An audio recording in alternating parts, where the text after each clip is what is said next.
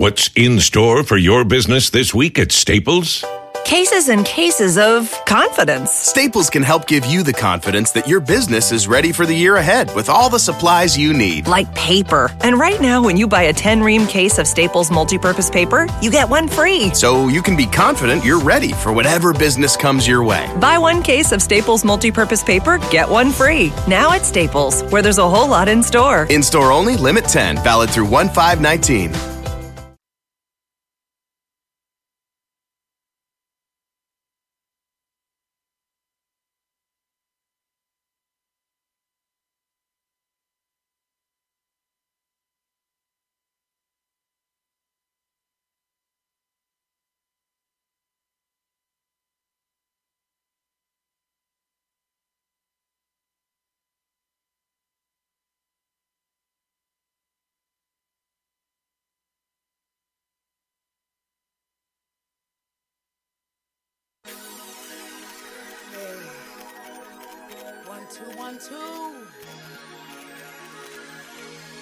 Ah, ah, here we go. Thanks for tuning in to the hottest talk radio show around, providing an open discussion for some of the most important social issues and trending topics today. From personal growth or spirituality to sex and relationships, no subject is ever taboo. So prepare to be empowered, enlightened, and entertained during another episode of the award winning Let's Face It with Will Strayhorn and Friends. Real people, real topics, real talk.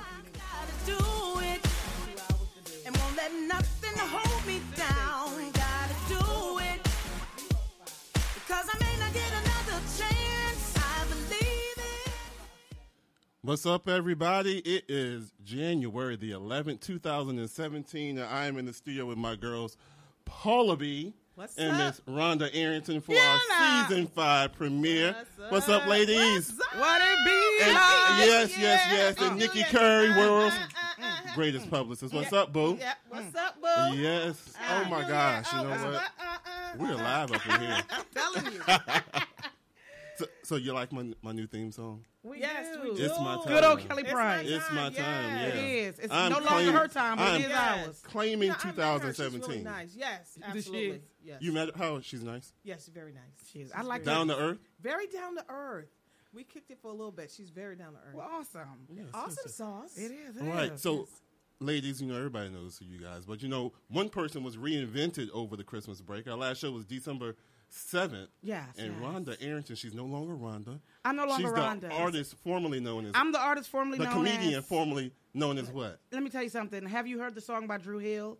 And it's called "She Walks by Me." What I don't know the words, but the the song itself is "Beauty" is her Beauty. name, All right. and I am going to exude my beauty from the inside. I have an inside beauty that I don't think most people know about, Oh. and um, I shall now be called Beauty. But if you think that's a little too vain, you can still call me Ron. The beautiful Ron. The beautiful yes. Rhonda. When I was in high school, um, true story. Uh-huh. I did go by Rhonda the Beautiful Tab. That was my maiden name. And My teacher called me that. He did. He did. You exude that. Did I You do- try? You do. You, You do. know. You do. Mac helps. And, and Mac, is that what you have on? yeah, it helps. You're glowing. Is you that, know, is I that what tried. that is? I did. You know, You I was tried. doing something that was really un FCC, but I could feel Nikki Spears. I'm not gonna say it. But there is a glow. Gotcha. I, I s- Okay. I, I Wait a minute. You didn't catch that. I caught I that. caught that. Boom. One. Hmm, hmm. What? Let's jump on in. We got a lot to talk about. yeah, we Yes. do. Come on now. Okay. And Miss Paula B, tell everybody about you, boo. Yes, I am 2017. I'm really excited about Yes! it. There's some Yeah. great things that's happening. I'm really excited. Yeah. Um, I got a new do. Yes, and you are doing it. that Yes, do. Yes, I'm loving. I'm loving it. Everybody Loving thought it was hair. weave. Everybody did think that this was a weave. Because you always have your hair Uh, braided. Yes, I always have my hair braided. Oh, it's They were pulling on it, and everybody was just telling me how gorgeous it is. I really am enjoying it. And one of my friends at work was like, um, we were in the bathroom. Uh. She's like, um, Paul, I gotta ask you a question. I was like, what? She's like, that's all you? I'm like, yeah. I was shocked. I was shocked. You were Especially- shocked? Now, when you took it out, we took it out and it was an afro. I was Yes. like, Ugh. Yeah. But when we started smoothing it out, I was like, okay, wow. Boo got some hair. Wow. She got some good hair. I That's- guess. yes, she do. Yes, I she do. Yes, I Yes. do. So I'm all excited about. we have so many great plans. yes, yes. But how was everybody's holiday? My holiday was fantastic. I What'd went, you do? I went home to New England, um, visited my Overseas? family. Not overseas, Oh. in Connecticut. So I blame the school system. They busting us and we ain't getting no sleep. that is hilarious. Um, I go home every year Uh-huh. um, to visit my family because I don't have any family here Okay. whatsoever. And you're Connecticut, right? Connecticut, Okay. yes. Hartford, Connecticut, the heartbeat. And I had an amazing time. Um, we do New um, Christmas Eve together. Um, so we went to this restaurant, exchanged gifts, and had Christmas dinner with my brother. And it was did a little bit of shopping. It was great. I didn't eat too much. You didn't? What about you, Nope. Rhonda? Oh well, I'm going to start where Paula um, left off. I did eat. You did eat. I did. I, I ate more than enough. Um, um, someone asked me if I was expecting, and I said yes, and a miracle. But um, you know, the holidays was great. Uh-huh. My sister and I decided to um, Thelma and Louise it and went down to um, Jacksonville, Florida, to visit Oh, my okay. brother. Okay.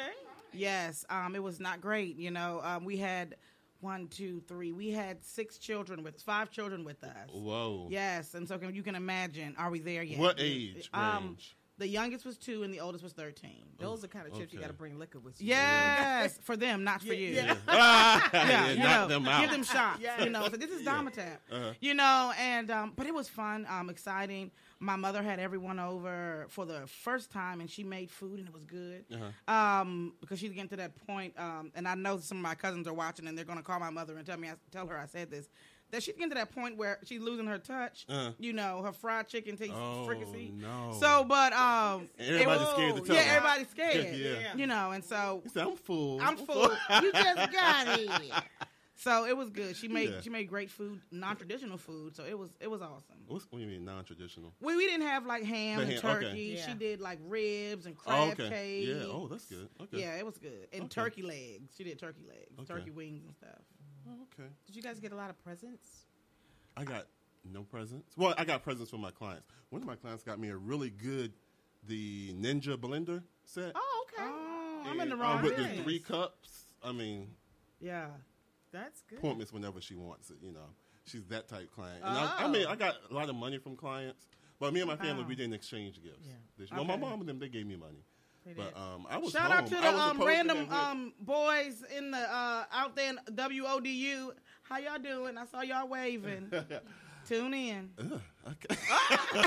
I was Lord. supposed to have um, went to Ohio with my, my family, but Uh-huh. I've been having like abdominal issues for over a Oh. month. IBS. Um, that's what now they're thinking. Oh, okay. It could be that. I haven't gone to get checked out, but they're like because they did like samples and stuff, and everybody, everything came back good. Yeah.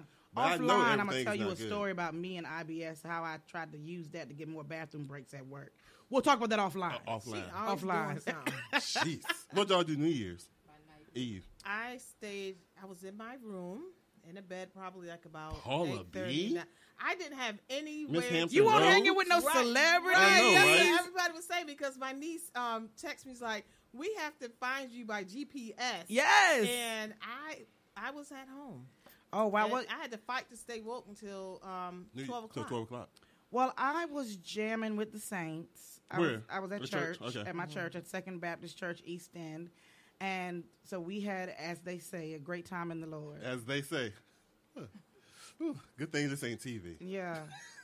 Good thing they can't. Oh yeah, see. but it's recorded. yeah. Oh, it is. Ah. Don't look at my face. I was at um right here, the Tech Constant for the Mount. They had their their New Yeah. Year's. Did you have any Um, pictures of your um 80s 90s gear? I sure did. I didn't wear it. Uh-huh. Oh, Mhm, I need to did. see it. I came in my regular clothes. I did What not- time you guys get out? Because that. w- We got out probably about a few minutes after twelve. Oh, really? Mhm. I 'Cause- got there at ten o'clock. Oh, okay. Did not win anything. I went with the purpose to win something. See, that's that's it. That's it. So you know, my spirit was a little dampened out. Yeah, I understand. I bet. I bet. Yeah, yeah. But yeah, the, the um, pastor's a little bit like Ti. I saw him. Um, he looked like T- Yeah, like a and they were dancing and everything. I always have. I, that's like Really? my third year going there for New Year's, and I always have a good time. Did you go, Nikki? Okay. Oh, you did. Did you Yeah. guys make any black eyed peas? What did you have for New Year's dinner? Um, see, I don't believe in that whole black eyed IP thing. Is think it's racist. No, I'm just playing. But um, we had pintos and lima beans. Oh, my God. Uh, no, we didn't do the the the black eyed peas, but um, my mom did have the collards and the um, the pig feet. Ew. Ew. Y'all didn't hear that tradition? That's in my house. I thought you were supposed to have a pork. You supposed to have pigs pigs in their feet? No, I you're don't supposed to have just black eyed peas and that. Oh. I And the you're supposed to have collard greens. I, I would like to strike that last comment Yeah, from the yeah. jury. we didn't have anything. really? Ah. okay. No, Nate cooked, and um, he Can- did, Nate he look like he can cook. Ribs and greens, and he did a lot. Because I, I'm going to put him on blast. So for Christmas, right? This is. I'm glad he's up there. That's good. For Christmas, the ordeal was since I was not going out of town, um, I was going to cook meat, and he was going to cook the sides.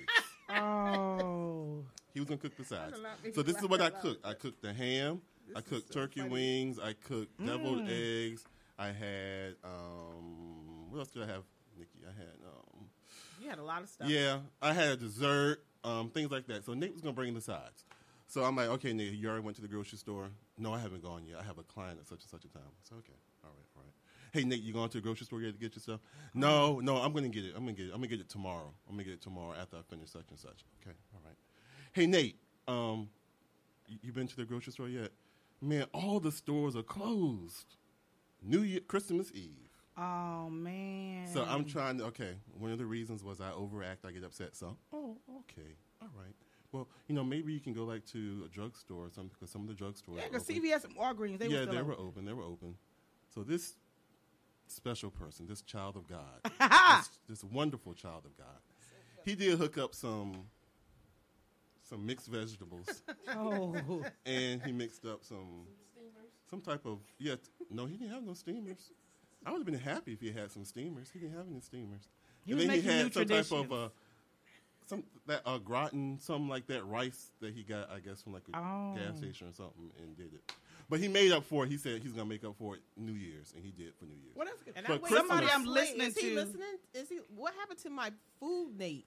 That he was supposed to make me a plate for Just New El Year's Day. Trivalente. Hey T. A couple of um, one of um, the people who are listening on my Facebook Live, uh, Uh-huh. my girl Wanda Johnson. Hey Wanda, What's up, Wanda? uh, she said she had cow peas, hops, and John. Cow peas. Cow peas. Yes, Wanda. Cows make peas. Where's she from? We don't know what that is, Wanda. Yes. Cow peas, hoppin' John with chicken. That sounds nice. It- I, I think it is like black eyed peas. Don't y'all talk about Wanda? Okay. That's my girl. No. Okay. they don't know what it is, tastes is, Wanda. Yeah, we don't know what that is. Yeah. We we all had something different. We had something different. Yeah. Okay. But the new year, did y'all have um, resolutions? N- resolutions. No, I didn't. You didn't do resolutions. Do you believe in resolutions? I used to, but not anymore. Okay. So I didn't do any resolutions at all. I just set my Why? Goals. Do you always break break 'em? because I- yeah, I never Yeah. stick to them. Yeah. So I was like, no more of that. I'm just gonna this year. I'm just gonna let it do what it do. I'm really excited about Yeah. all the plans that I have. Um, being part of Achi, I got you know I'm part of so many committees now, and um, I'm finished school. I finished my first class, and I Amen. got amen. It's so happy. I got a B in my class. Go ahead, Yeah. Paula B with the B. Oh, yeah. Get I it? so happy. Oh. I was on a struggle bus with that class too. We but- was talking about yeah. I, I knew. know, I knew you were gonna It do was- good. yes. I knew you were so gonna do good. I have a lot of great to do. You know Yeah. what I mean? I'm a part of a lot of organizations, um, and looking forward to you know doing my thing in the community. Yeah. that's my new thing for this year. Yeah. and Giving back. uh, we giving can always back. give back. Yeah. though. Yeah, What about that's you, I Will?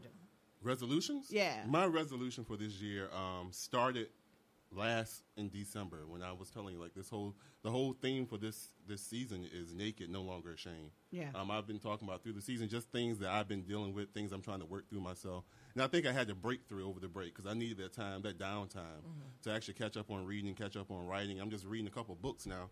Um, I always read a couple at a time, and um, just I got to put me first. Yeah. For so long, for over forty, over forty, oh my god What? over over X amount of years, I have been holding myself back um, because of afraid of what people are going to think, afraid that people are going to still like me anymore if they find out certain things about uh, life experiences that I've had, and it, we've all had a past. Right. Um, and it, and it took me hearing from my pastor, from a couple people. God sent a lot of people along Mm-hmm. to tell me that same message, to tell people the same message that we all have a past. Yeah. And you can't be held bound to your past. That's right. That's right. Um, and, and things even in the future, I mean, even in the present that I'm dealing with, that um, just afraid if people knew, you know, would you like me? You know, would you accept me? I've dealt with that really my whole life. Yeah. Even through childhood. Um, trying to fit in when you we're not even created to fit in. Yeah. Um, and, it- and it kind of stifled me as a person. So this whole year is about living authentically. Um, Oh, you took being my word, naked. yes. Yeah, and I just want to. Um, I want people to be, be be helped by my story. That's what. It, so that's that's that's what That's- this thing I mean, is about. awesome. Yeah. And lose some weight. And lose some weight. And I graduate in May. All So right now. Trying to get that together. I got two A's and three B's. Awesome. of you. point six. Um, All right.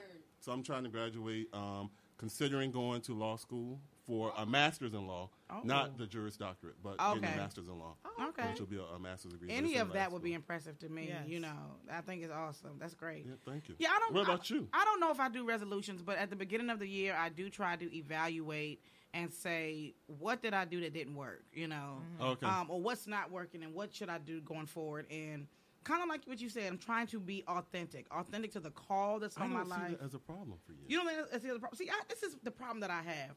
It's not that I I don't think that I lack authenticity. I Mm. think what I lack is um, the timing of when I need to be authentic Uh-huh. and Oh, okay. and understanding um, when to to to play the different roles and the different lanes that I have to be in. Like similar to Paula, you know, when you well, all of us, all of us wear so mm-hmm. many different hats. Yeah. you know. Mm-hmm. But there's a time when you get in, in some hats where what's acceptable in one arena is not in the other. Right. Mm-hmm. And so that's what I mean by my authenticity. I want to be able to flow within my gifts, but be authentic to that particular gift that I'm in. Yes. you know and so because sometimes comedy rhonda is not necessary every in every hat that i'm wearing. Uh-huh. sometimes minister rhonda is not you know.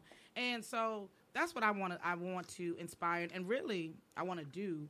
But my main goal is really not about me this year. As as a mother i have a 13 year old and i i feel like i've kind of lost her a little bit Oh, okay. So- That's the daughter you brought here? Yes. Okay. So, and it could be just your normal 13. They going there in that transition phase, which I'm sure she is.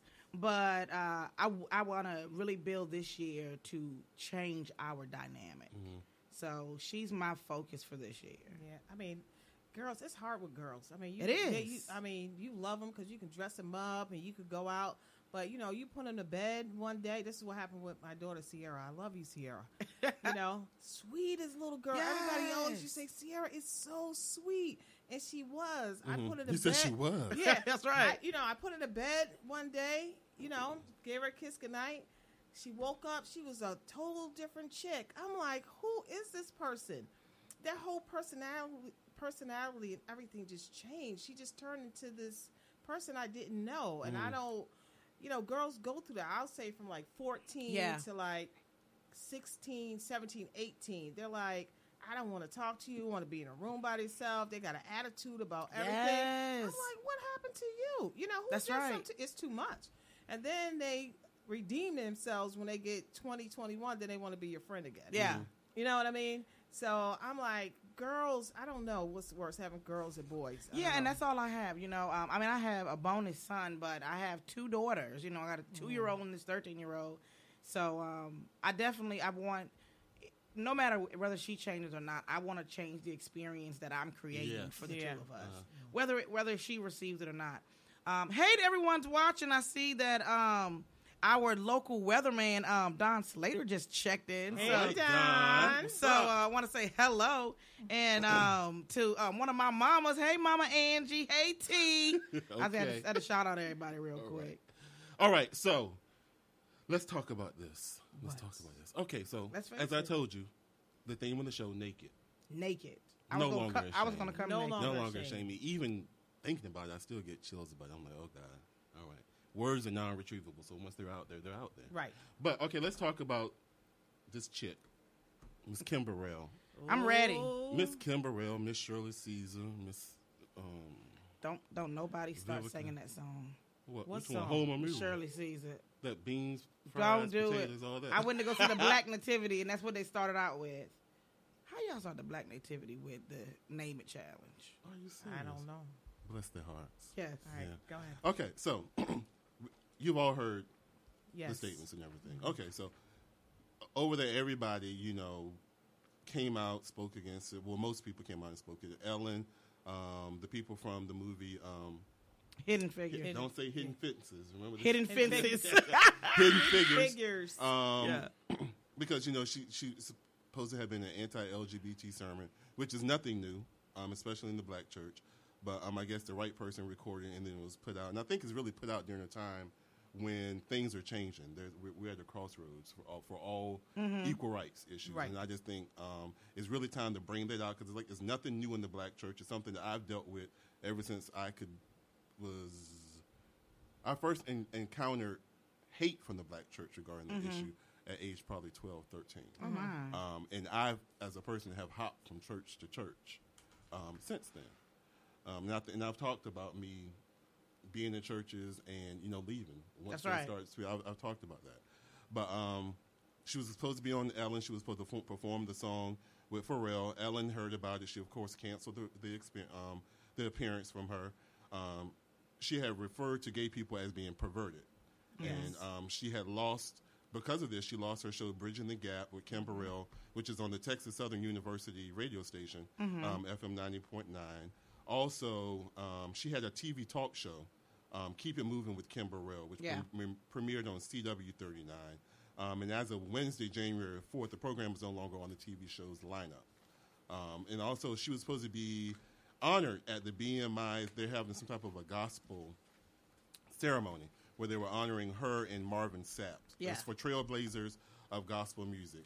And they have um, removed her from it. And this is the statement they released. They said BMI's Trailblazers of Gospel Music is an annual celebration of gospel music and its many talented songwriters.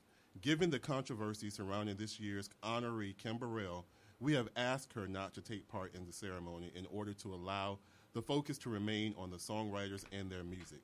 BMI was founded over 76 years ago with an open door policy to welcome songwriters across all genres, and the same spirit of tolerance, diversity, and inclusiveness continues today.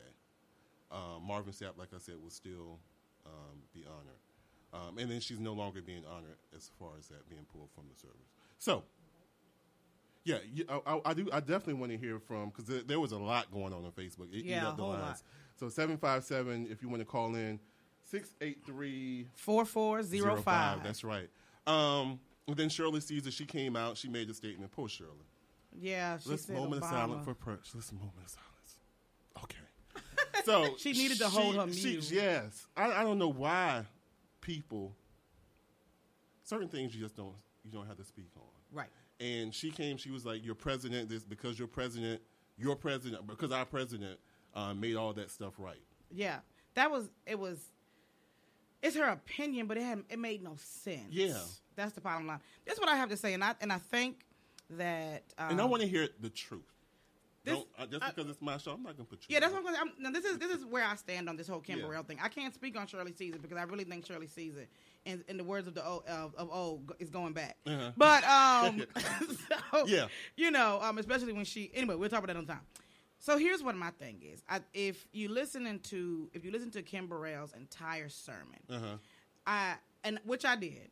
Now, the biggest problem that I had about Kim Burrell's sermon was when she um, spoke by name a particular um, minister that that um, Yeah. has been losing a lot of weight. Because I don't want to say it if you don't if you haven't heard it, I don't want to add to that part of what she said. Uh-huh.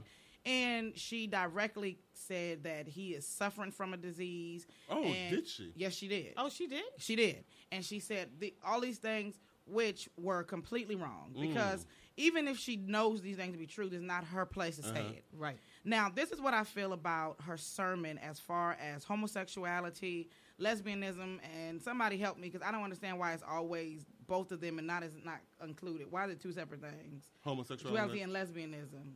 Usually, homosexuality is is, is It's talking inclusive, right? Well, no, that's um, more male. More male. More Okay. male. Uh, Okay. And lesbianism is female. Okay. Get the phone, then I'll say what I had to say. Okay. Let's remember how to answer the telephone. Hello, you're Hi, on you the air. Let's face it. Hello. Hello. Oh, am I on the air? Yes, you are. You're our first guest. Oh, hello. yes, How yes, lovely to talk to you all. I've been listening in. Love that accent. Wow. Yes. Um, we were just in the middle of a discussion that we will pick up a little later on. So hold your Sure. thought. I will. But we want to welcome you to the show, Miss Lisa Cherry Beaumont. You're a life purpose coach, workshop leader, and author of the best selling book, Life Pers- Purpose. Is that Alchemy? It's alchemy. Alchemy. Exactly. Discover what fulfills you and do what you love for a living. I want to welcome you to the show. Um, purpose, we've all talked about things, um, especially Paula, we were talking about. That's one of our goals for 2017. We definitely want to live on purpose. So we want to invite, uh, thank you for coming on to the show. Um, and you help people live life with purpose. What does that actually mean when you're saying people are living their life with purpose? Do you know what? You, you've already been talking about it. Um, living authentically is, is basically what it's all about. Mhm. It's it's it's living in line with um, you know your passions, what you enjoy doing, thing, doing things that are meaningful to you, um, and doing the things that feel good to you. That that's that's basically it. Okay. Now, um, and welcome again to Let's Face It.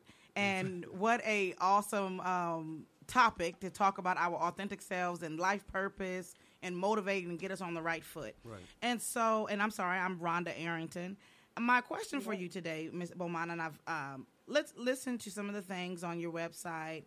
What would you say? I know the the word that sticks out for you uh, was surrender, and you said that that's how you found your purpose from the word surrender.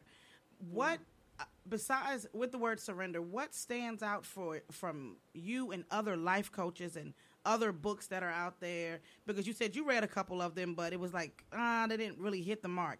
So what about surrender, which it was for you, but your book and your life coach strategies sets you apart from the rest? Okay, well, the thing, I'll, I'll, there's two questions there, really. One of them is, um, you know, how, how did surrender come into it? And, and for me, surrender came into it in. You would again. You were talking about this earlier. You've been talking about this already. Um, just letting go of that fear. Um, and Will, you were talking about, you know, being naked, no longer ashamed Right. um, and, and just letting go of that fear of what other people might think or what the way that other people do things and what's expected of you and you know hiding behind um, you know a facade that you feel you have to to put on. Yeah. and it's surrendering to actually you know what is it that you want to do? What is it that you enjoy doing? What do you what what, what feels right to you? And stop worrying about what what other people are, are expecting of you. So that's that's the first thing. How does my work stand out? How is it different? Is one of one of the things that I that I work very strongly with, and I know that other life purpose coaches do touch upon this, but I've not mm-hmm. met anybody who goes into it in quite so much depth, which is which is to do with your personal values. And I have an exercise that looks at all the work that you've done. Mm-hmm. Um, and it might be all the courses that you've done, the volunteer work. You might have been there for 20 years, or you mm-hmm. might have been there for half a day and understanding your patterns of what it is that motivates you to do things in the first place. So your motivations, and then what is it that actually, when you decide that you want to leave somewhere that you've had enough, what is it that's been lost? What what happened there that made you that made you leave? And you might think it's different for you know for every job, for every role, for every course that you've done, but actually there are really strong patterns, and it just takes an analysis of that in order to understand it. So, so that's one of the fundamental things that I do. And the other one is is what is it while you've been there, even if you were there for 20 years and it was only good for the first week, what was it in that first week that was really really joyful to you? And again, we look at all the things that you've done and we pick out and understand what the patterns are of, of what's really joyful to you. So, so that is a really crucial element in, in what I do. Hi, my name is um, Paula Beckett. How are you? Hello, Paula. It's nice to talk to you. Nice to Very talk well. to you as well. Um, Happy New Year to you. Um, my you. my question is to you is what's the difference between passion and purpose? I have a lot of passion about a lot of things, but it may not necessarily be my purpose.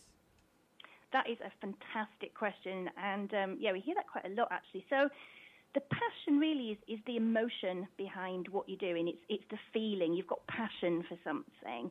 Um, I'll give you an example in in a minute, but but but your purpose is the reason that you're doing something. It's kind of like your why. So let me give you an example. Um, it could be that you are a dog walker. I mean, I, I love dogs myself. So it could be that you're a dog walker.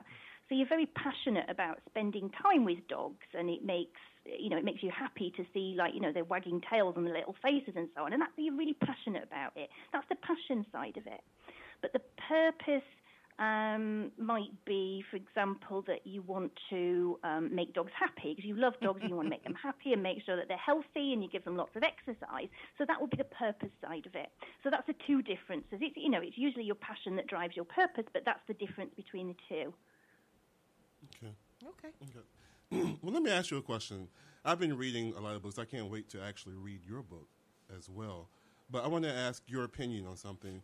So when I was talking to a couple of people over the, the Christmas, the holiday break, um, we were trying to understand this, which kind of ties into the passions and the purpose. I want to know if once you find out your your purpose, like you said, which is your why, why you do something, then there are a lot of things that you can do. A lot of people get their passion, their whys mixed up with their dues. They think that my purpose is to do hair because 20 years I've been doing hair, or whatever. Once I figure out what my purpose is, which would be the why or what I get from doing that, I can operate it in many other occupations, correct? Yeah, definitely. Okay. Yeah, yeah. There are lots of ways that you can do it. Um, and then you- just going back to that, what was? Oh, have you got a question for that? No, no, I was saying once you find once I find out what that underlying why is, I can operate it in multiple professions or whatever.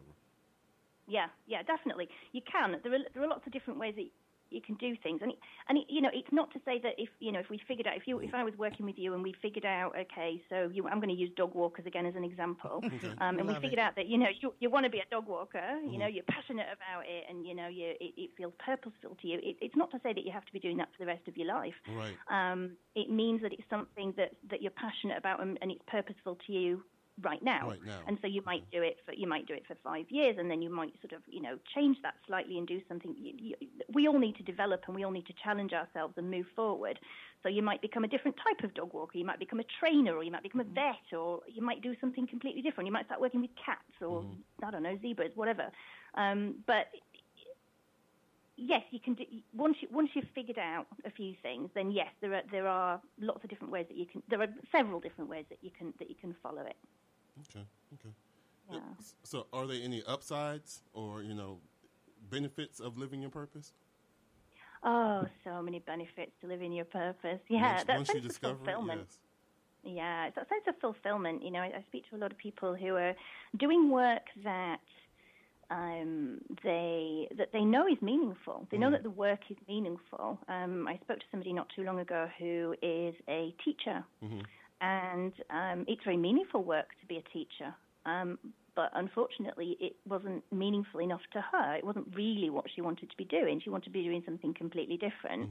Um, and, and there was a sense of guilt there. It's like, but but being a teacher is meaningful, isn't it? Isn't it purposeful? Um, isn't, isn't it a good thing to be doing? And people are telling me I'm crazy that this is not what I want to do. And it's like, well, it is a meaningful, purposeful thing to do, but it's not fulfilling for you because it's not your purpose. It's something that someone else should be doing. You know, and other people are going to enjoy it and love it and bring everything they can to it. But for you, maybe you want to do, you know, whatever else, something else. Maybe they want to be a dog walker or whatever. You know, um, and uh, I, I apologize. No, Paul. no, go ahead. Okay. So the the great thing about you know your passion and your purpose, this is kind of a twofold question um, for you today. My the first question is, can we be passionate about something that wouldn't really bring purpose to anything? You know, like um, for instance, this this might be a bad example. I saw a movie on Netflix once about someone who collects sneakers and then they made a mm-hmm. business where the people would come and buy used sneakers you know? And so it seemed obscure that i'm selling used shoes at the same price that they may have been when they originally were sold. And but obviously there was a passion and they made that into a purpose you know on the outside looking in that seems like a silly career but is there you can can my question would be is it possible to make anything that you are passionate about into something that gives purpose or that helps you find your purpose That's a lovely question. I really like that, and I love that example as well. Um, so yeah, selling selling sneakers, selling secondhand sneakers seems like well, that's not very purposeful. But to the people who want to buy these secondhand sneakers, it's incredibly purposeful. It's like great. You know, there's this one person who's you know, however, I, I, I don't know how they got all these person. Maybe they had a shop, or maybe they had an online shop, or whatever. And it's like, oh, these are all the kind of sneakers that I really like, and you've found them for me, you've sourced them for me, and you can deliver them to me, or you know, bring them into the shop so I can come and buy them. Whereas it would have been difficult for me to find them otherwise. Great, I love secondhand sneakers, so that's purposeful to me. If if I'm a you know a secondhand sneakers fan, Yes. um, yeah, I, I think so. You know, there- there- there's it, it's a really great question. Is it, is it possible that there are things that we can do that are not really purposeful? I think everything that we do, um, in some way, is is purposeful. It's just whether it's whether we feel that it's purposeful to us. Okay. And the second part of my question was what um, if someone who's listening to that tonight, if they wanted to live more purpose purposefully today, what's one small thing that they could do immediately? Oh, I love that. One small thing that you could do today to allow you to live more purposefully. I would say look at the things that you're doing that make you feel happy. Look at the things that bring you joy. What are you doing? And look at how that is being helpful. So you don't necessarily need to change what you're doing, but just look at what you're doing and recognize in what way it could be purposeful. Okay, awesome. Thank you. My question is, what if a person never finds their purpose? If they never figure out their purpose, I don't. And people like they're just going through life um, lifeless, but I don't believe that because they have a lot of passion. But what if you never find your purpose? Does that make you a bad person? doesn't make you a bad person at all. Um, and there are a lot of people who, who get to the end of their life, unfortunately, and, and feel that they've never um, found what is their purpose. It doesn't mean that they haven't led a, a purposeful life. It doesn't mean that they haven't been effective in, in a lot of ways. It doesn't mean that they haven't helped people and been purposeful. Um, it just means that there could have been something that would have made them feel more joyful, made them made doing things that would have felt more meaningful to them personally. Mm-hmm. But what if they were just satisfied with that, though? I mean, because it's their life, you know, and if they were just satisfied with just living and not finding that purpose, because I don't think everybody knows what their purpose is and they're just okay with that. And that should be okay with everybody, but everybody makes it, makes this person feel, or makes a person feel that they are wasting their life because they really don't have a purpose, but they're happy. Well, that's the thing. If you're happy with your life, then that's all there is to it. That's great. If if you feel comfortable in yourself, if you feel happy with what you're doing, um, then that's absolutely wonderful. You know, that there's there's a big, uh, you know, a lot of people talk about life purpose with you know with a capital L and a capital P, um, like it has to be this, you know, you have to set up a charity to save the world. You know, it doesn't. no, it doesn't have to be this great big project. It can it can be to be a wonderful mother. It Yeah. can be, Right. um, you know, to, to, to, to, to provide nutritious food for the family, or you know, what it doesn't have to be this huge project that uh, it, it, it, it, you know, it's it, it's whatever feels good to you, and if you feel good with it, then that's perfect. That's wonderful. Yeah, I think a lot of people um, misunderstand that, or they assume that when you speak passion, that it has to bring a lot of fame and fortune. And like you were just Yeah. saying, the the person who sits home, they're just as satisfied being a stay-at-home mom. They're mm-hmm. operating their passion. A lot of people think you have Oh, to I- go out and you know find a cure for cancer or something like that. Right. For, for you know, Right. I'm living a life of purpose, and that's one of the things I've discovered. You know. Right. I mean, that's their lane and they're enjoying it. Stay out, and that's my thing. Stay out of their Then I- lane. to me, I would say then they, they really are living their purpose. Yeah, that's their lane Yeah. and they're enjoying Maybe it. they, I think it's probably possible to live to be living in your purpose and not realize it. I agree yeah, with that. I agree too. with you. Mm-hmm. I agree with you. Yeah. Okay. I think so. You know, and I think that's the ideal way to be, isn't it? Isn't that the ideal way to be? Isn't isn't that you know? Isn't that what it's supposed to be? Where we just where we're just automatically doing those things that feel right to us without it having to be a you know a project and an exercise and you know we have to get a coach and read a book about it. Aren't we just supposed to be doing that anyway? But unfortunately, um, you know, a lot of people aren't, which is why they need some help to sort of get them back on track with life purpose with a, you know a small L and a small p, just simply being doing the things that feel good to you, and that's really all it's about. Okay. Well, you know, the last thing we would like, last thing. Well, I wanted to ask her Oh, I'm just sorry, go about the, yeah. So, just to follow up with the question that um, Paula asked. So, w- w- if I'm, I've already got all these fun things going on in my life, you know, I wanted to make one of them into my career, which is I'm pretty much at the place now where I've been a hair and makeup artist for 21 years, and I've been saying all last season that a change is coming. I can just feel like that passion, that excitement that I once had for what I was doing not necessarily gone, but it's fading, and I can feel other things that I feel God is calling me to do. Mm-hmm. Uh, so my question to you is: number one, can can a passion just be for a moment? You know, when you, once you're Yes, in right. that that that purpose or whatever was your purpose for a while, can you change? Can you have multiple passions in a lifetime and purposes? Of course, yeah. I mean, yeah, definitely. A lot of you can have a lot of passions in your life, and they don't all have to become, you know, your career or your purpose or whatever. You can have, you, can be passionate about a lot of things.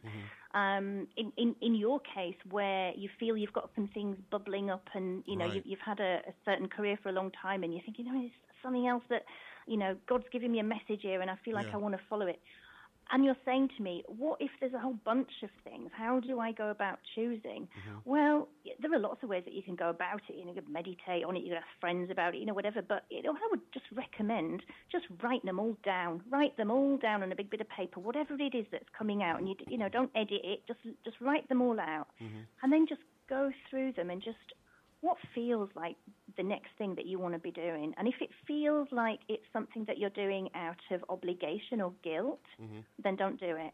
If it oh. feels like something that you just want to selfishly do it for yourself, it's like this. I just want to do this selfishly, just for me.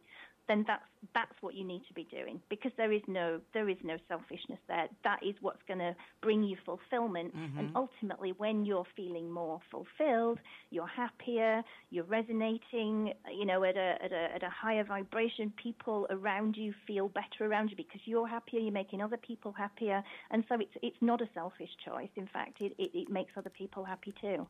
Awesome. Well, Miss Beaumont, and again, this has been awesome that Yes, we've been speaking with you, and, and I think it's been a great way to definitely like springboard our way into our own purposes, Yeah. and and um, and many of our um, listeners, they I'm sure got a lot of great nuggets from tonight. So. The, you know the time may have not been enough to get all the information out. So how can we find you via social media? Where can they get your book and your website? Give us that information so that we can stay have our audience to stay connected with you. Yes. Yeah, absolutely. So um, I've got a lovely Facebook group, and you'd be very, very welcome to come and join us in there. And the name of that is Authentic Life Global Tribe. And we're a bunch of just friendly people that all want to be doing work that's more meaningful to us. Um, if you want to buy my book, go onto my website. That's where you can find um, Okay. all, all my details are on my website, and that's lisacherrybeaumont.com. Awesome. Awesome. And you can find a link there to buy my book on Amazon too. Awesome. Well, thank you But so yeah, much. anybody that's been anybody that's been listening and wants to have a chat with me, just uh, you know, hit me up on Facebook and let's have a chat because it's been really, really enjoyable to talk to you three. Thank you so much. No problem. Thank you. Thank you. Have a good evening. Thank you. Have a great evening. You too. Take care. Bye bye. Good information. Yes, indeed. Yes, Yes, indeed. Yes. So what you were saying now? Yeah. Okay, so um, Where you stand? this is where I stand Yeah, on it. okay. And and I apologize in advance because it's never my goal when I speak from my heart to Mm-hmm. ever offend anyone. My sister used to say offense is taken, not given, but It is. you know We learned that. yeah Mhm. and um, but nonetheless Mm-hmm. we still say things and it hurts so here's the bottom line Mm-hmm. i think if we separate personalities and which i think a lot of people are looking at the personality of kim burrell and people are being really mean i just think people are being mean to her she's losing all of these endorsements and she's doing this and she's doing that I don't think that what Kim Burrell said was wrong. I think it was misinterpreted. Kim Burrell did not say that um, homosexual, lesbianism. Um, she didn't say that they are perverted. That that those individuals are perverted. She said it's a perversion of the, a perverted spirit, and she was saying that if we just make here's the thing. I believe that she is defending her faith. And in defending her faith, I have to say she's defending my faith. And in the faith, she is defending about sin, not defending, not attacking homosexuality, lesbianism, transgenders, any of that. I think what she's doing is attacking sin. You know, so many pastors on so many Sundays, they preach about sin mm. and you know what God does not like about sin. They talk about adultery, they talk about robbery, you know, and they talk about all of these things to categorize what sin is. Mm-hmm. And sin is basically an an immoral act, and an immoral act not according to our opinion, but according to what the morality standard that God has set from His book, the Bible. Mm-hmm. And so what I find is that God is a God of love. And you know, we think about the the first um when we talk about the, the the first covenant, the second covenant or in layman's terms, the Old Testament and the New Testament. The first co- covenant was a lot of judgment, a lot of brimstone and fire, and you don't live this way. You look at people the wrong way. You turn. I mean, you don't do what God asked you to do. You can turn to a pillar of salt. He'll open up the earth and swallow you. Right. Then the the New Testament comes, and it's a covenant of love, and it's uh, and the love says that we will always love. God loves the people that He created, but there are sins that God will never love. But just and and so here's the thing. I'm going all over the place. So if you remember on the um it's called Golgotha, the hill uh, where God, where Jesus was crucified, and to his left and his right were two thieves. And so we can, um, we don't have to argue. We can all agree that they were that they were sinners. Right. That we all are sinners. True. And and so what did he do? What did he say for both of them? Even though only one of them reverenced him, he said, "Forgive them, Father, because they know not what they do." And so I think when when Jesus said that, he was saying that it's not about what they did, whether this is a murder, whether this is a thief. It's about this person's well-being and about their spirit and who and how they will move forward in the kingdom if they so choose to, because it's a choice. And so forgive them. And so God was Jesus was saying, forgive the sin.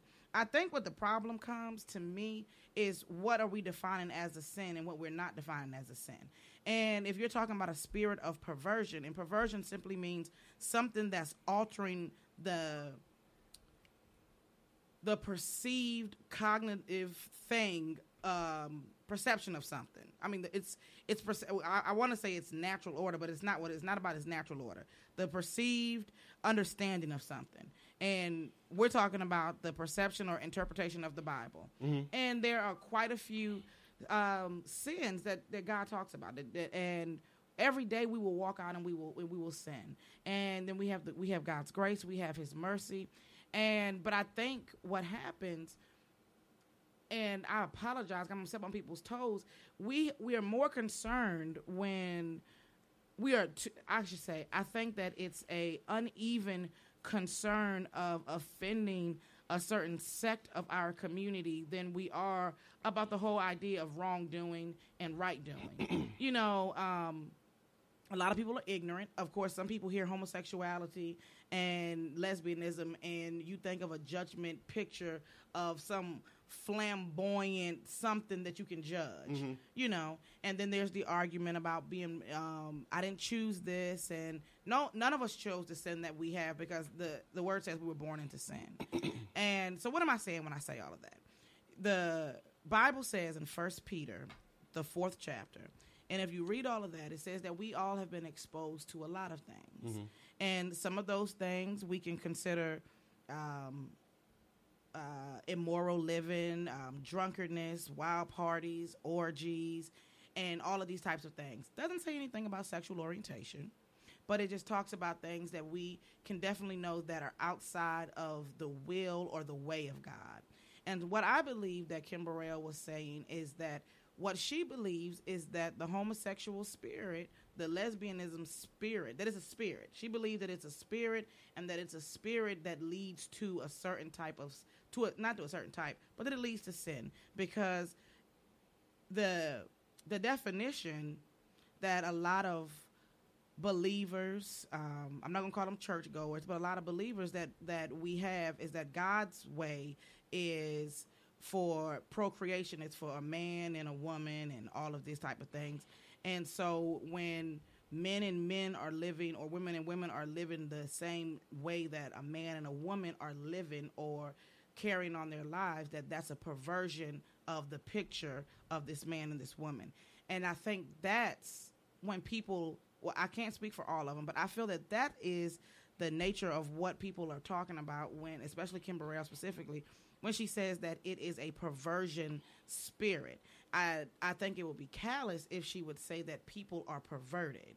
You know um, there are perverted people you know that it's not about a spirit. You know if um I hate to use this as a con- as as a comparison, but someone who um, finds sexual satisfaction in a young child. I think we can all agree that that's that they're perverted, Right. You know, and and so I don't, I, and I know. I know quite a few lesbians. I know quite a few homosexuals. Since you said that it's male, female, and I don't think anyone that I know is perverted. You know, I think that she's talking about. It's a couple. It's a couple perverted heterosexuals That's well, what I'm though. saying. Yeah. You know, and I, so I don't think that Unfortunately, the media Makes it has portrayed when people think of gay. That's the first image they get in their mind. Exactly. Mm-hmm. is that they're promiscuous, that uh, that we're promiscuous, that we are um, child molesters, anything that's negative. exactly. Um, that's usually what was what the media portrays. So I, I think that the sum of everything that I'm saying, I think that what's going to have to happen is the same thing in our communities of color, whether it's brown people and black people. We've got to start embracing people in their authentic space of who they are and discerning and judging the people and not your sect, not what you I mean, I mean, what your sexuality is, because your sexuality doesn't make you perverted. Whether you're heterosexual, whether you're homosexual, whether you're black, whether you're white, you know, the same way I can't say that um, a white person with a buzz cut in the country is a redneck. I can't say that just because it looks like a stereotype. Mm-hmm. You know, so I I I agree with Kim Burrell that sin needs to be talked about mm-hmm. and that we need to know that we don't have a free for all to live our lives any way that we want to. Mm-hmm. How we describe those who live their lives with their with their sexuality, no matter what it is, I don't think that's up for our interpretation. Um, that's what I don't believe. But what I do believe is that as a person, and I'm speaking from a minister's point of view at this point, you are called to speak what you believe is the truth according to the Bible. And you are, and if you read, like I said, First Peter, um, the fourth chapter, really all of First Peter, you'll understand that God calls you to a point where you have to be bold and you're going to say things and do things that won't be popular. And I think that's where she is. Now, if there's ill will in what she's saying, she's going to have to answer to that She's answering. you know um She's answering. uh, but I, I think she's on I, I personally think what's happening now is political people pleasing judgment because i don't think that she needs to be i don't i don't think it's fair what's happening to her that i don't agree with i don't think that she should t- that anything that's connected to the kingdom is what i should say. Anything connected to the kingdom i don't think should have turned their back on her. I think if someone really has a problem whatever happened in the black community or the kingdom community where we don't where we counsel one another mm-hmm. we hold people accountable and stuff like that but to snatch her and to turn your back on her you know you have people like yolanda adams who's saying yeah she was this and she was that and I, it just it shocked me that yolanda adams would say that you know um, I wish Shirley Caesar hadn't spoke out because if that's her only ally, it really it, really doesn't only ally. it doesn't make So- her so- point look so- valid. So this is what I'm saying. Okay, so like I was saying, my whole life I've struggled with, especially growing up in the church. I have, my my brother's a minister. Um, my grandfather was a minister, so I've, I've dealt with it. I've dealt with the shame of knowing who I am on the inside and then figure out how I'm going to reconcile this with God. And there was a point in my life when I commit, I, I considered suicide. Oh, no. Because I felt that you know I was living a life, and when I first came out, my parents they basically condemned me. Um, I moved out of my well, I didn't move. I got put out of my house, Oh, my family's house, naked, no longer ashamed. That's right. Um, when I was in what 22, um, which put me on the streets basically, living from friend to friend to friend to friend. Got Mm-hmm. into a whole bunch of trouble, which I'll get in throughout the season during that period of time. Um, and I realized that you know a lot of people today, unfortunately, not, I'm not going to respect a lot that you say. I disagree with a lot that you're saying because I'm. So I've started reading a book. It's called um, "Black, Gay, and Christian" by Herndon Davis, Oh, um, and it just it. basically it's just talking about you know um, how a lot of people, especially the black church, the black religious community, um, hold the Bible so literal, literally, and they, the, the same Bible was used to condone slavery, was to use to condemn women preachers. You know, I've heard when uh, the Church of God in Christ I grew up in, how they, I've heard pastors preach about why women can't wear lipstick, how women can't wear pants. They, they use the Bible as a weapon. Um, and I just think we're just to the point now where it's a breaking point. Um, so many people have been beat down. So many little kids have taken their lives because of hate speech. And I call what Kim said hate speech because that's the same Kim Burrell that a couple years ago confessed that she used to sleep around with a whole bunch of pastors. So I don't understand how she could stand up in front of a whole bunch of people and put down another group of people that, that just feels marginalized. Um, even though she said it wasn't public, it was to people in her church. I don't believe that. Um, and I think once you start hitting people where it counts, which is her money, um, hopefully she'll, if that's what she says and she can, you see, I, I don't want to say too many things because I have I have a lot of friends who are in the music bu- um, business who knows Kim Burrell, who knows who she is, you know, off the stage and things like that. So, um, I, I think that whatever she was going through, she should have went through it off stage quietly. quietly. And, yeah, and that's yeah. and, and and that's and I And a lot of people are saying it. It's not like she's the only one who's preaching it. Unfortunately, she's the only one that at that night that was being and, and- recorded. And, you, and you're, and it you're was correct released. with that. That the, that's where I um, there's a hesitation with. It's not necessarily a support, but it's like agreeing. You know, with Kim Burrell, I um, I disagree with anyone that has to get a message out that is going to hurt Yeah.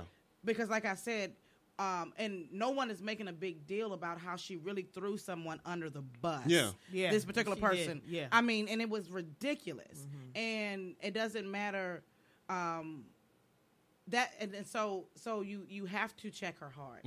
You do. Um Now the perversion about promiscuous and how, it, 'cause how the media portrays gay people, um, but they're not talking about the ones who are gay Christians. Um, the book that I'm reading just saying basically to love Christ, you have to have a relationship with God the Father, God the Son, That's right. and the, the relationship with man. and your Um, sexuality is not a mandate. right. But why exactly. is that the That's- only that descri- that they being always talk gay- about, though? That's what I want to And know. you see, I have a problem when people say because I had a friend who was a, a very best friend. Hopefully, you know they're listening now. Who wonders, you know, why I I've fallen off, and because they came to me and told me that you know they love me regardless of my sin, and I don't you, I don't understand how you could be my friend. You could look me in my face and tell me that you believe that something that I had no choice in being. You, you're considering me. It's, it's almost like I understand that you, you you're doing what's wrong, but you're still my friend. I can overlook that. So you know, I distance myself from that, and that's just a choice that I'm making across the board.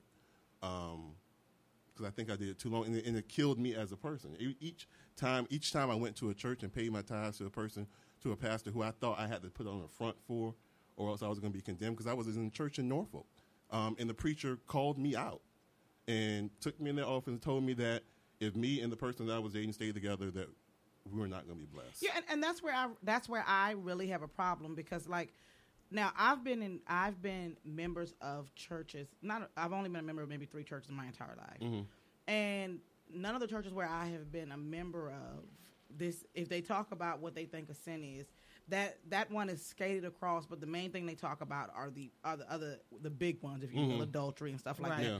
But my problem is even when we're talking about it in the kingdom community, mm-hmm. this is what the, the conversation for me has to go on because I'm I there is nothing in me that has made a theology of homosexuality mm-hmm. and how it equates sin or that or whatever. Mm-hmm. But my problem is is that there are real things that we need to be held accountable for. Mm-hmm. There are real things you about leadership. We'll have people in the leadership in churches. I'm not just talking about pew, people sitting in the pew. Right. You're in leadership and we all know that you are an adulterer. You're in leadership and we all know that you know you have a questionable um financial lifestyle, we'll say. But Exactly. but there's no account there, there's we'll we'll say adultery or this is a sin, but what are we doing when we find out the person who's doing this particular thing? Are we taking them in our offices and sitting them down from ministry? You know, and, Yeah. and are we doing those type of Right, things? that's what I'm. That's what I'm talking about. You know, You know, I mean, that's the only thing. Homosexuality is the only thing that everybody wants to talk Yeah. about. But there's a whole heck of a lot of things that's going on in the church today that they need to talk about. yeah. And um, there's a lot of sin in the church. Um, there's a lot of people that go to church that um, that read the word that don't live by the word, and they're the first one to want to talk about homosexuality. Yes. So that is why a lot of people are falling off of church The because church, they're yeah. not doing representing what they say. They're not living the life like that. And you- And the thing of it is, is, is that it's it's saddening and it's hurtful. Uh, my mom and I have a lot of conversations all the time about, you know, they you know they're so worried about what everybody else is doing.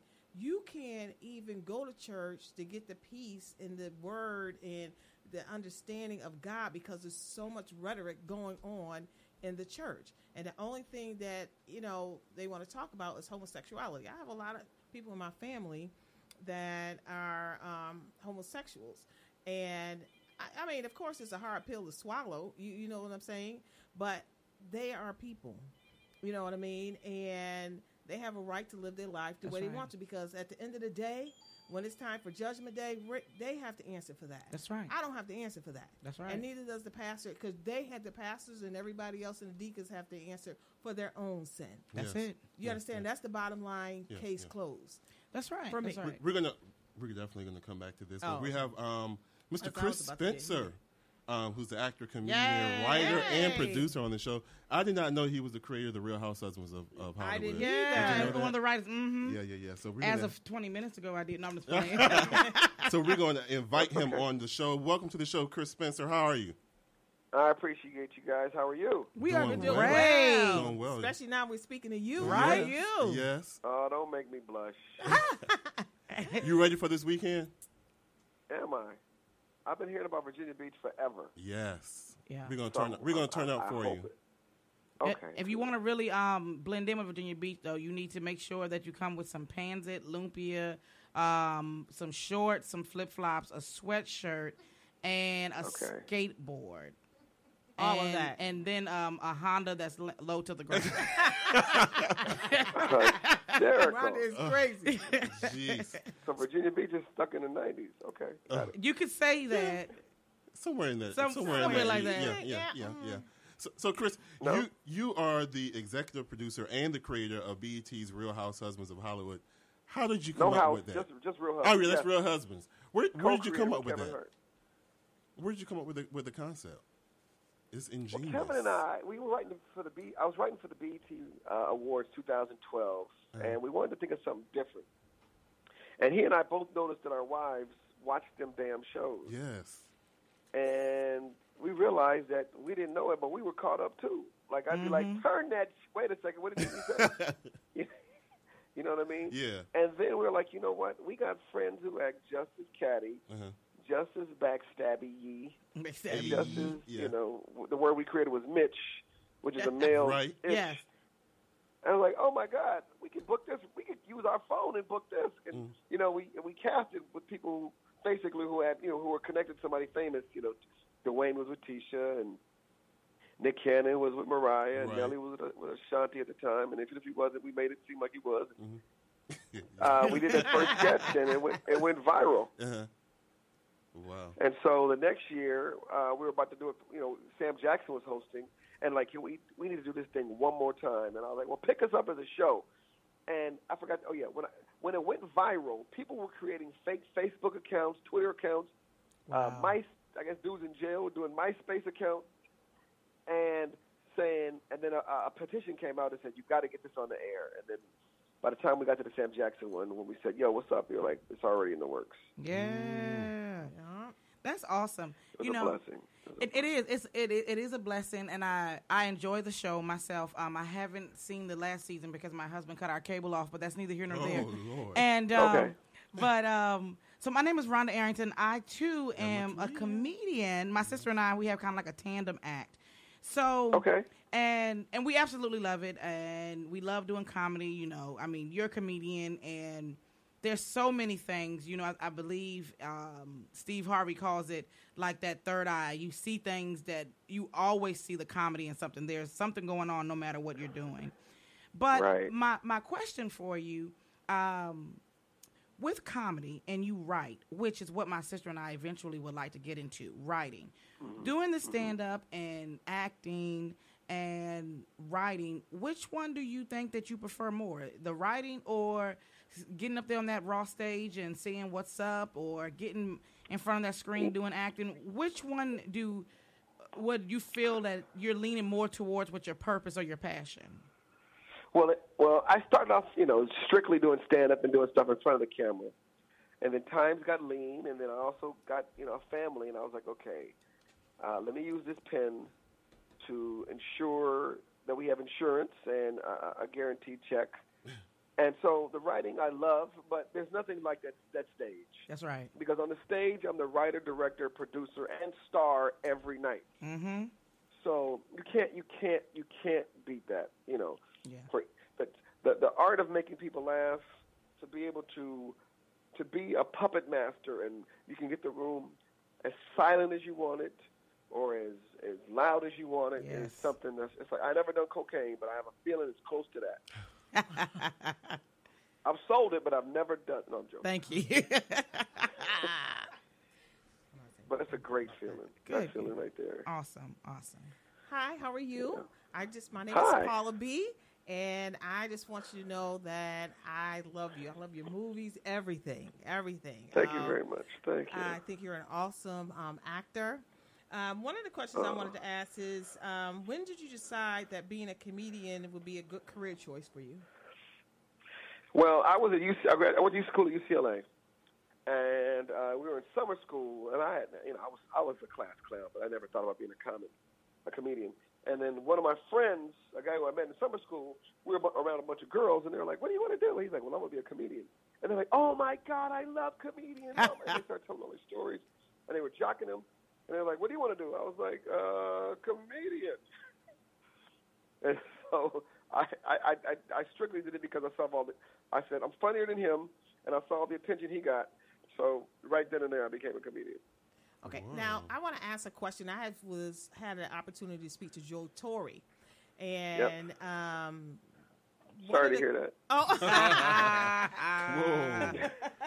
one of the questions that I wanted to ask you.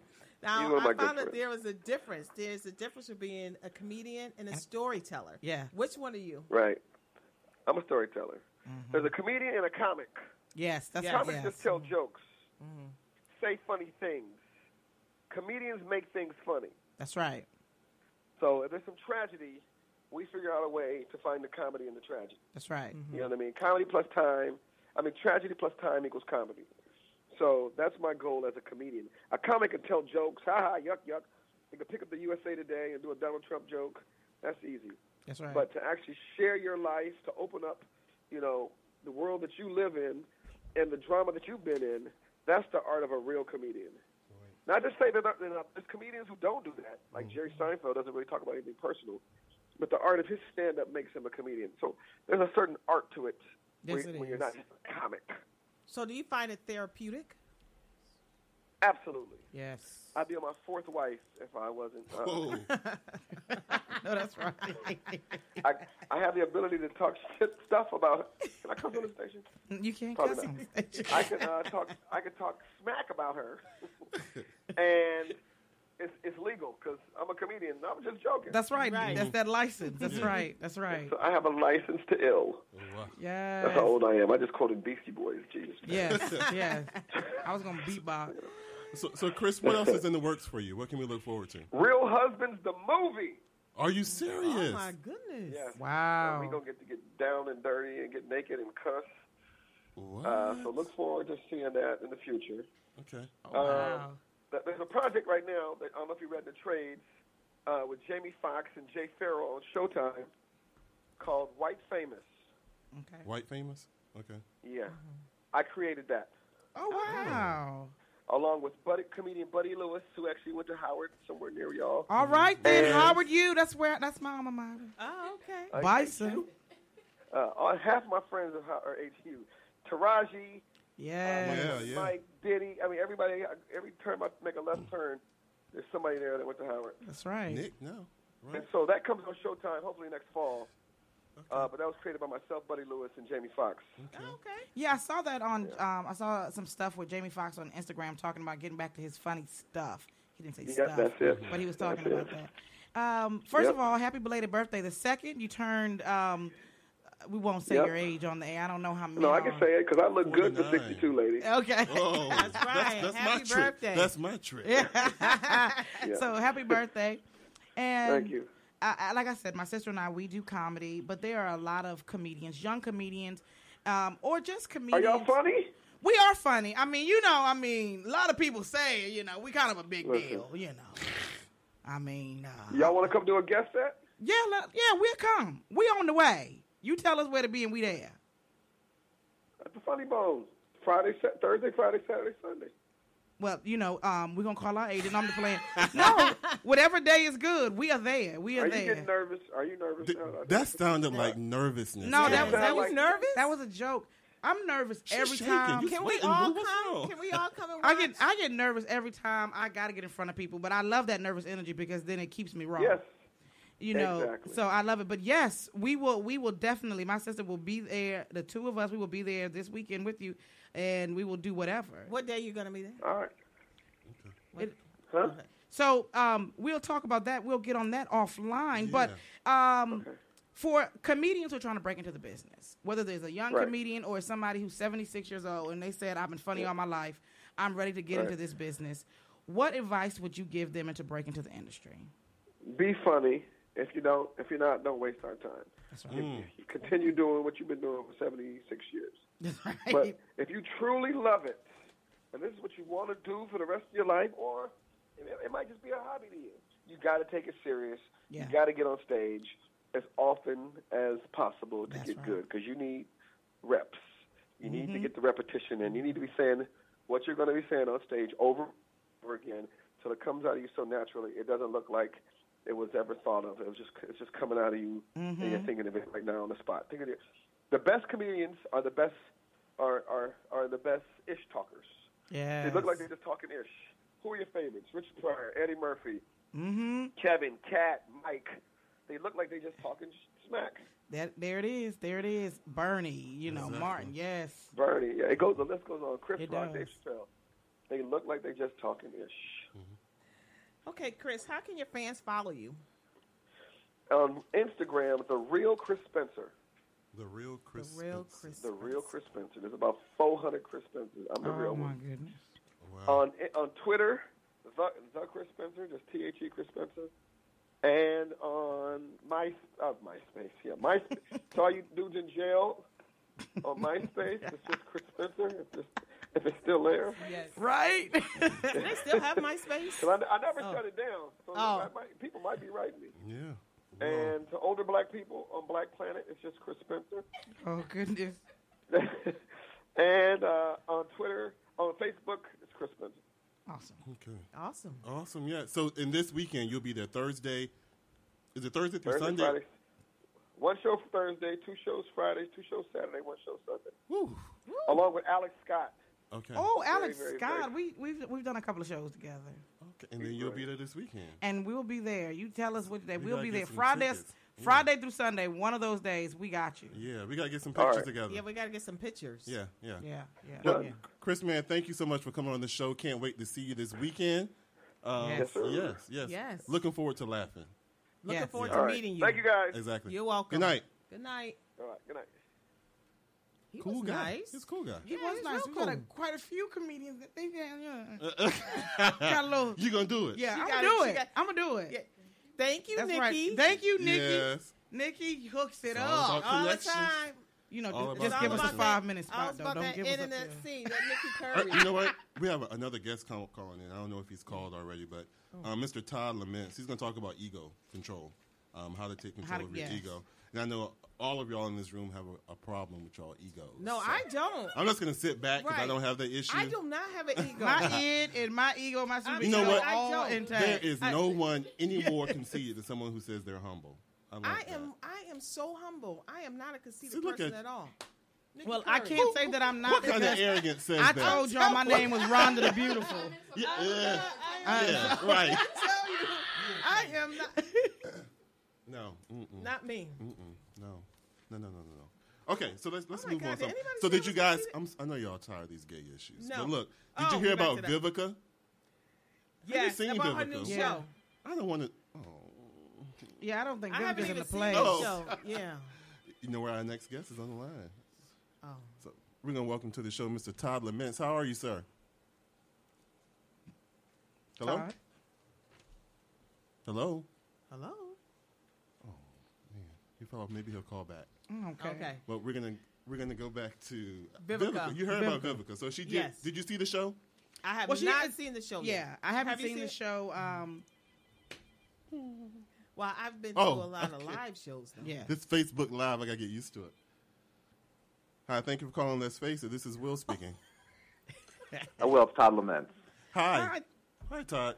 We we had like a little technical glitch a little while ago, but thanks for calling back and thanks for calling to No the show. problem. We were Happy in here on the show. talking to these these ladies in the room. I was telling them how much of an ego that they have, and I'm hopefully hopefully after we, we interview with you, they'll be able to control their ego.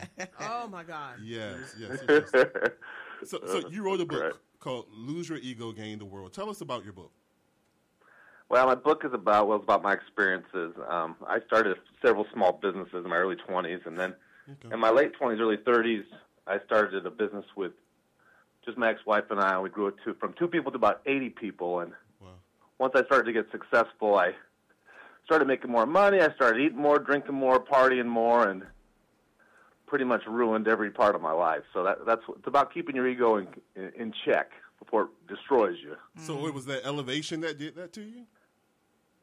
The elevation, uh, probably just you know, I grew up kind of a poor kid, and Okay. I didn't go to college. I was the kind of student that had to study to get to get D's, Oh, and I, I couldn't handle. You know, it's funny. I, I could handle the hard work and Yeah. the hard times, but as soon as I started getting successful, I started to get kind of full of myself yeah. and taking the people around me for granted.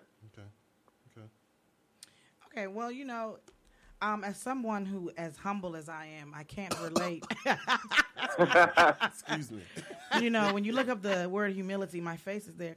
Um, no, but um, I can I can definitely understand um, what you're talking about with the ego, with our egos or our because our ego basically would be the definition of how we judge our own or discern our own self esteem and self worth. And I guess sometimes I guess maybe our ego gets the best of us when we use it as the barometer to judge other people. and um, so in in your book about losing your ego, uh, gain the world. What did you find when you lost your ego? When you decided to put it on the back burner? When um, how what was that process like? It was hard. Humbling always hurts, and we all need to be humbled, but we don't want to all be humbled. You know, so the first and foremost thing was I had to start being honest with myself, and that was really hard because I'd been lying to myself for so long. Yeah.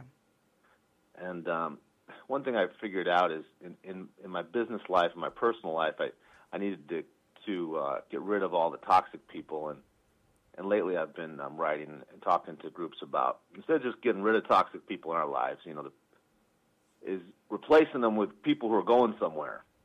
Mm-hmm. And that's a lot tougher crowd to get into because guess what? They're busy working on things. You know, Mm-hmm. the, the the losers are always available. It's the people who are busy that are going places.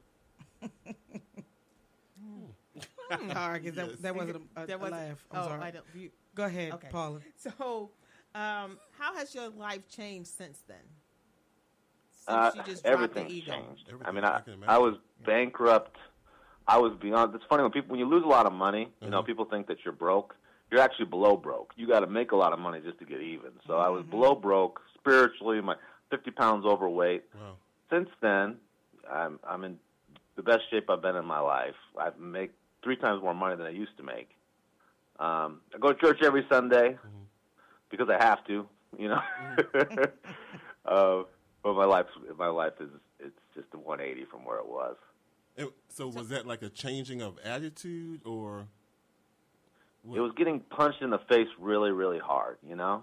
So learning And your it, lesson. it was it was from a lot of pain, Uh-huh. you know. And the pain came from not being able to pay my employees, Mm-hmm. a divorce, you know, and just just a combination of things. It's just a much to a point where I was looking at myself and said, you know, I can't do this anymore. I got to just become a better person. I tried every other way, Mhm.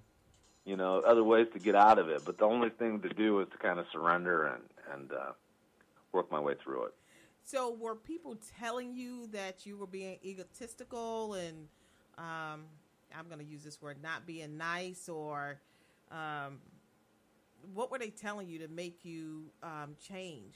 The To, triggers. to It look, to yeah, the the trigger. warnings, yeah, the what warnings. what were they telling you? Uh, I mean, Well, uh, evidently you weren't listening at that time, though. Well, I wasn't. You know, the, the, the thing is about being prideful, and I and I think it's funny because a lot of times you talk, times you talk to successful people, they'll tell you about how tough they had it, how it was uphill both ways, but they don't tell you about the blessings and the breaks and the people that helped you. That's and no right. matter how successful you are, you go. Every successful person has had someone help them. Mm-hmm. So I, I kind of took that for granted. I thought I was smarter than everybody, and I thought I was more talented than everybody. I actually got fired from a company that was named after me. I didn't know that was possible, but Wow. so that should show you what a pain in the ass I was. That's the word I wanted to use, but I didn't know if I could use You can use that. Oh, Yeah. okay. that was gonna be used. yeah. You know, um, and Oh, you- the the great thing about, and we and we're talking about this. This is the theme of us being naked, unashamed, and you know, this year how we're starting it is that the best thing is to be able to be reflective, right? Where you can look and introspective, you can look in the mirror and you can see what you've been doing wrong. And a lot of that is when you exalt yourself higher than what you need to be. Right. And you realize that you're not just jacking up yourself. There are so many people who are coming behind you, and either you are jacking them up because you're putting them down, or you are giving them right. You're, you're giving them the um, misunderstanding that this is how you have to be if you want to be successful. And It so, is. go ahead. Well, I thought, you know, that, that's something I notice I do when I'm when I'm insecure, and I thought it was because I was just being bragging or you know Mhm. puffing myself up. But I'll start talking about what I used to do, my resume, and I've Mhm. accomplished this and this, and then I know as soon as I start that that I'm being a little boy. I'm why you know why do I have to read my resume? People don't care about what I did five years ago or ten years ago. I'm not that person anymore. Your life is a bottom line business. It's about right now. You know, it's not Mhm. about how many touchdowns I scored in high school in football. You know. That's exactly. right. It's about. Well, my, one of my girlfriends told me it's not about falling back. We don't want to fall backwards. We want to fall forward. You know what I mean? That forward movement is everything, and life lessons. And and I guess this is what this is about. A lot of life lessons that you learned that you're sharing with us about um, being egotistical and turning your life around. Right, right. So y- you were saying like when you were in uh, um, business and you were you were achieving all this success that your ego was probably at its highest. And I've just noticed an experience when people really, you know, things start to take off for them, their ego. Some people, I guess, call it confidence, but you can pretty much see the difference between confidence and ego. So how can how do people that are in business keep their ego in check? Mhm. What are some some tips on that? The, the, one of the big mistakes I made, Will, was that I took people around me for granted. Hmm. And I think once you lose, if, you, if you're dealing with anybody in your life, if you lose, if you lose confidence in that person, they can't do anything good in your eyes anymore. It isn't really about them; it's about you. Right. You know, if you can't find, and I always say this when I when I when I t- talk to groups is finding problems is, is not a problem. Pointing out the wrongs and things, you know, finding solutions is, is valuable, right? Nobody cares. Anyone can see what's wrong. And so if you lose faith in people, you're not going to get the most out of them. And, and when you're in small businesses and you're trying to build your team up, you know, you got to believe in all your teammates. You got to believe in your quarterback and your receivers. You don't believe them, they're not going to believe in themselves. And as a leader, they still look up to you as the person that pays them. So um, one of the biggest things I did was take people for granted and, and didn't see people for their full potential. A lot of times people are just not doing what they love to do. They're not in the right position. And that's why they're not going to fail. It's not because they're not capable. We all have tons of potential, right? That's right. But we're on the wrong seat on the bus. Exactly. All right. Another one of the issues that I've been having, this is another naked moment for me. The whole season we're talking about naked, no longer ashamed. But a big issue that I have is comparing myself to other people. Um, and I, I've talked about before, um, never feeling like I was good enough. You know, people telling me how you know great I am at this, and never being able to accept it because to me I'm not because such and such is better or such and such has more of that. So I can't really rejoice in what I have because I'm too busy looking and comparing myself with other people. So you know, what are some of the, the, the dangers that you know or that you've experienced with Comparing. comparing yourself to other people? Well, I'll tell you, that's a great. And my naked moment would be expecting to be good at things that I've never done. And I know that sounds mm. stupid, but you do. You think, well, so I procrastinate. I say, I'm going to wait. You know, I'm going to wait until I have more. This is the one. I'm going to wait till I have more money or I have more time. Mm. Well, we're never going to have more money and more time. If you haven't saved up any money in 20 years, what makes you can do in the next 20 months? That's right.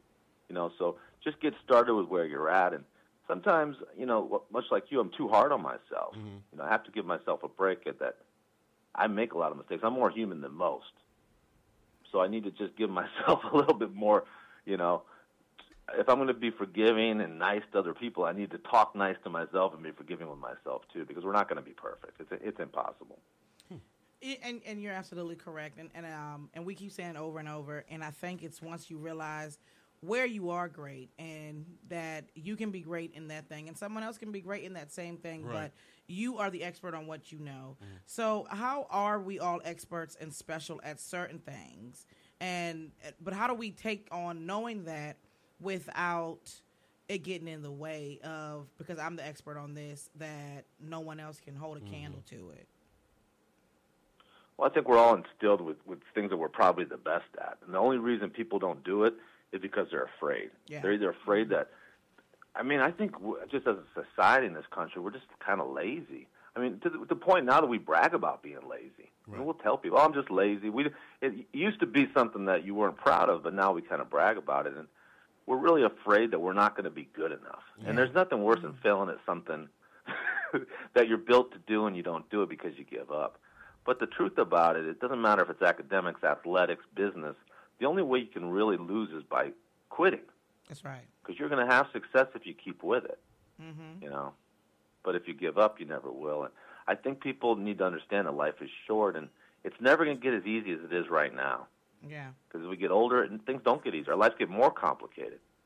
You know, we, and we don't have the physical, you know, youth, the energy that we used to have, and so to live with urgency. I would hate to be on my deathbed and not try the things I have. I'm, I'm very proud of my failures because I only learn when I lose. Mm-hmm. That's right. Right, And I have a question, and I um, I'm just feeling really, really good about myself, and Yes, she uh, is. I She am got her hair hanging down and Yes, everything. everything, Everything, honey. and I am having a great time in what it is that I'm doing Mm-hmm. in my life right now, and I think that it's not being egotistical, is that I'm feeling good about myself because the things that I'm doing, I never thought I would be able to do. Um, the places that I'm going, the people that I'm meeting, um, my life, the dynamics of my life has changed. My social life is just like booming right now, and Yes, I feel is. good about it. But how? I, I guess my question is: Am I being egotistical, or am I just um, wallowing in my success? Uh, It's the latter, and, and that's perfectly healthy. And, and most people, if they could do that, is to enjoy the journey. You know, what happens is, you know, life is a labor of love, and if you can enjoy the steps along the way, because you have a lot of great things ahead of you that are bigger and better than they are now, but you're getting that momentum, and there's something to be said for gratitude and for appreciating, remembering where you used to be, and not so goal goal oriented. I have a friend he played uh, baseball for the for the Florida Marlins, and I and I had a drink with him the other night, and we were talking about sports, and and I was explaining what I was talking about it being a labor, and he says, "No, no, I love hitting home runs." I said, "Well, how many times do you actually hit home runs?" And he hit ten a year. I said, "The rest of the time, what were you doing?" And he said, "He's mm-hmm. doing a bunch of BS hard work." Mm-hmm. But he's like you; he enjoys it so much that he doesn't even talk about or even acknowledge Right. the dirty part of the life, the non-fun, the traveling fun. Because traveling isn't fun; the destinations are. Yeah. You know, but so if everyone could could appreciate that thing, you know, we'd, we'd all be better off. Okay. Well, Todd, Yeah, go ahead. Todd, we enjoyed you. I learned a lot. Yes. Um, and how can we um, get um, if somebody wanted to get your book and follow you? I, I'm on Twitter. I have 200,000 followers on Twitter, and I really enjoyed my time with you guys. Wow. And we appreciate your transparency. Yes, thank you. Yeah. How you we so get your book? have me back on your show. You guys are a lot of fun. Oh, Yeah. thanks. How do can we get the your book too? Uh, it's, it's exclusively on Amazon. Okay. It's the Amazon bestseller. Awesome. Okay. Was that ego? I don't know if that was. Yeah. Was that confidence? Or That's was- bragging. I think bragging. That was bragging. Okay. I'm still See? I'm still a work in progress. I still got That's a all ways right. to That's all right. We all right All with right, that. just checking. Th- Thanks so much for being Thanks on the so show, much, and we'll Todd. definitely have you back. Oh, thanks, guys. Bye-bye. Cool So, guy. do we have eagles, or, or are we just feeling successful? I, I think that um, I don't have. I don't know. I think At you- home, well, I do. you I do have a big an ego ego. at home. I know that I'm confident in the things that I know that I I'm confident in my ability to do the things that I that I do. And I know there's been a time where I did not do the things that I know I could do because I was scared of Mm. the competition. Yeah. And the moment that I, or what was out there, or comparing myself to other people, that whole um, face of Fox thing, which for the same reason why he said he would brag about past things, Mhm. I don't talk about Face of Fox a lot Mhm. because I don't want to be like, you know me, Ron Arrington, former Face of Fox, because I did that one time and the person was like, I don't watch TV. Mhm. So, you know, um, Face was Ouch. played, right? Mm-hmm. So, but with the Face of Fox, looking at the competition, 90% of those people either had some type of degree in TV. yeah, yeah. The you know they were younger than I was, and all of this stuff. And then I remember uh, a pa- he's my pastor now, but I knew him before he was my pastor, and he said to me, "You are the expert of what you can do. No one can do what you know and what you do like you can do it." And it doesn't matter if you tell jokes and she tells jokes, but you're the expert on how you tell jokes. Mhm. You're the expert on your knowledge of your skill set. And so I went in there and I did Rhonda's skill set. Mhm. You know, I did my little put together Microsoft video, um, you know, like Windows Media Player or something video, and everybody else using iProducts, you Uh-huh. know. Yeah, yeah. And but it was my confidence, not my ego, Mhm. that I believe got me that job because I was authentic, it was unique, and it's something that stood out because that was the gifting that I had. Mhm. But there are times when when I think we some of us, if it's not who you are at your core, I think sometimes we have lapses where we get a little arrogant, and we mm-hmm. want to say that a little a little egotistical in moments, but you know, from what I know of you all, I think that if you genuinely are not that type of person, you have moment. You might have a moment like that now and then, but the two of you have never come across. You know, Nikki has never come across. And Nikki? Nikki says stuff like, you know.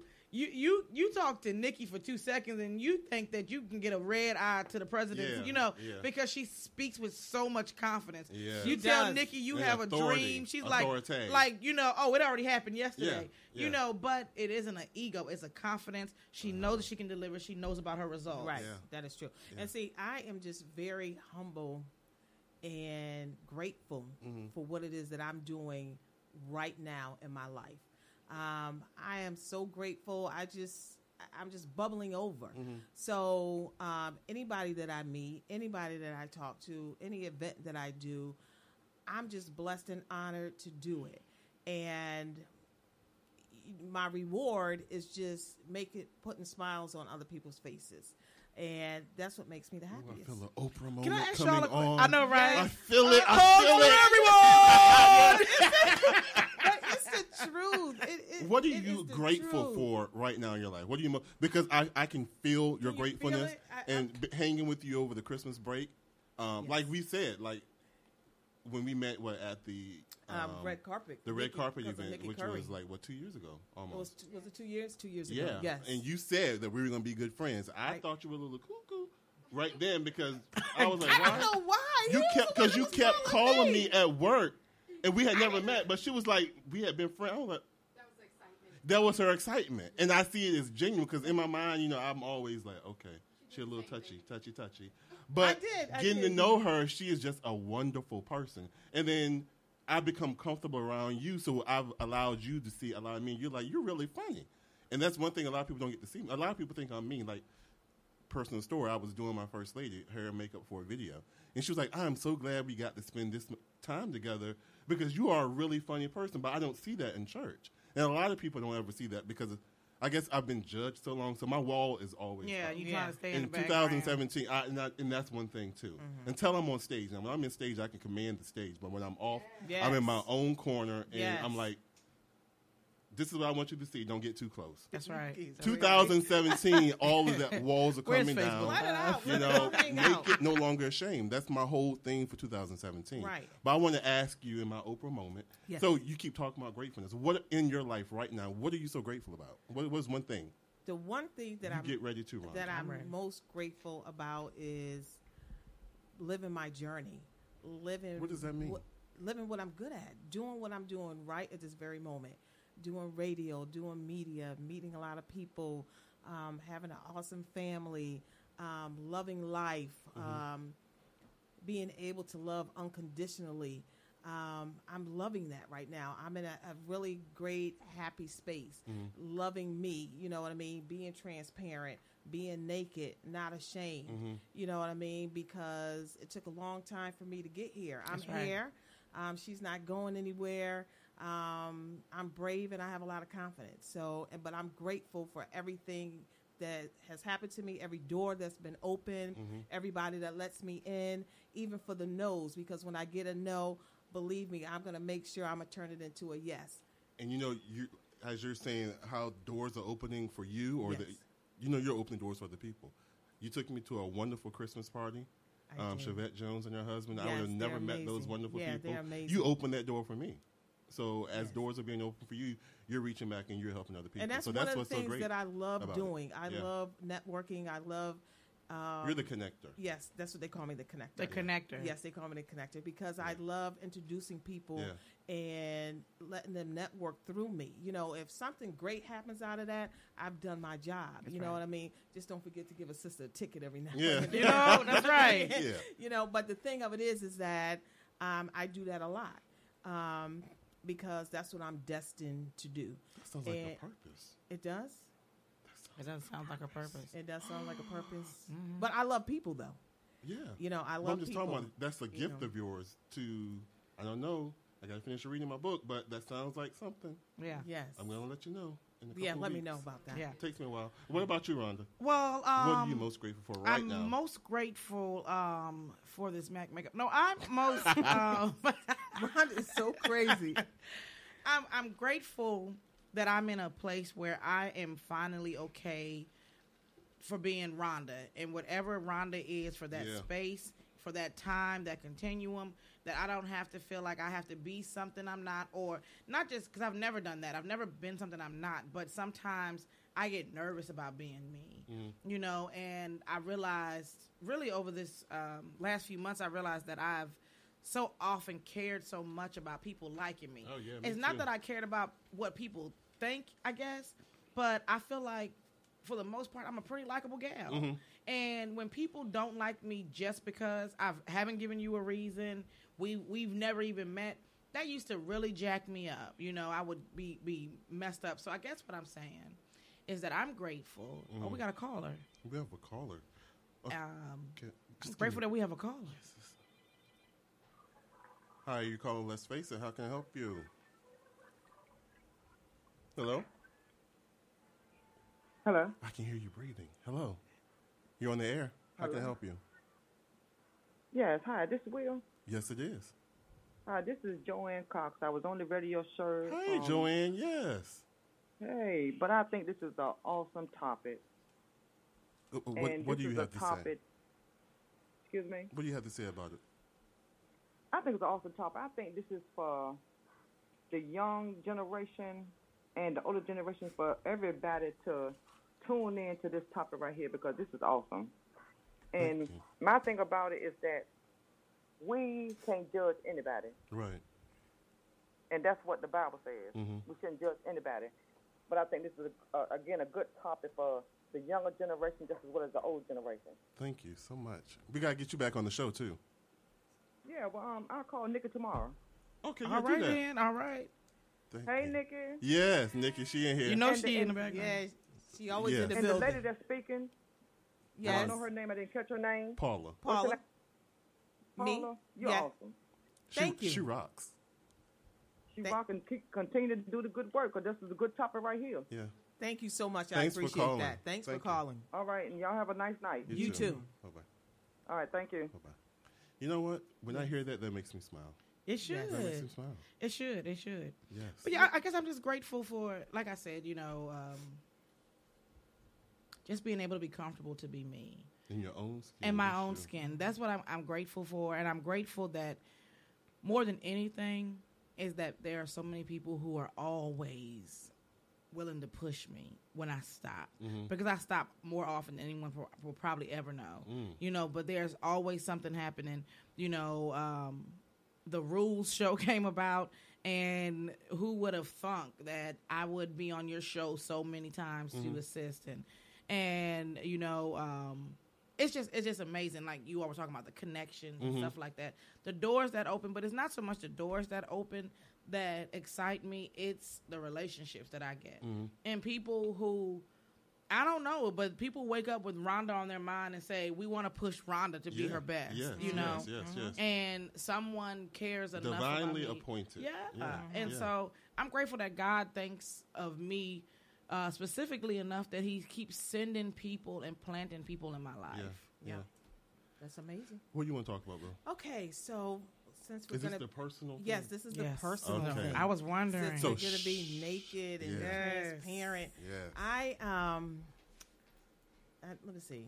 Help Last week I got this inbox. I'm just gonna share this inbox um, from this young lady saying that um, I an inbox. that too. they want you did Girl, I gotta tell you that about it. long story short that they that this young lady wanted to reach out to me because she was my sister Wow. You didn't know i didn't know in Christ? No, she And mean for real. She mean in DNA. Oh. Yes.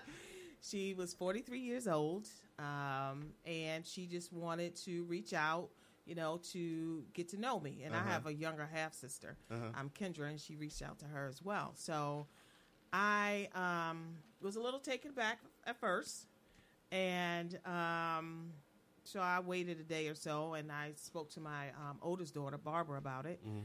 and um, ironically enough she knew um, uh, my well i'm going to say sister's um, girlfriend Mhm. and um, so she was doing a lot of um, talking for me because i was just i was just it was a lot of mixed emotions you know what i, I can mean only imagine. and um, so I text and um, reached out to her, and um, we ended up talking.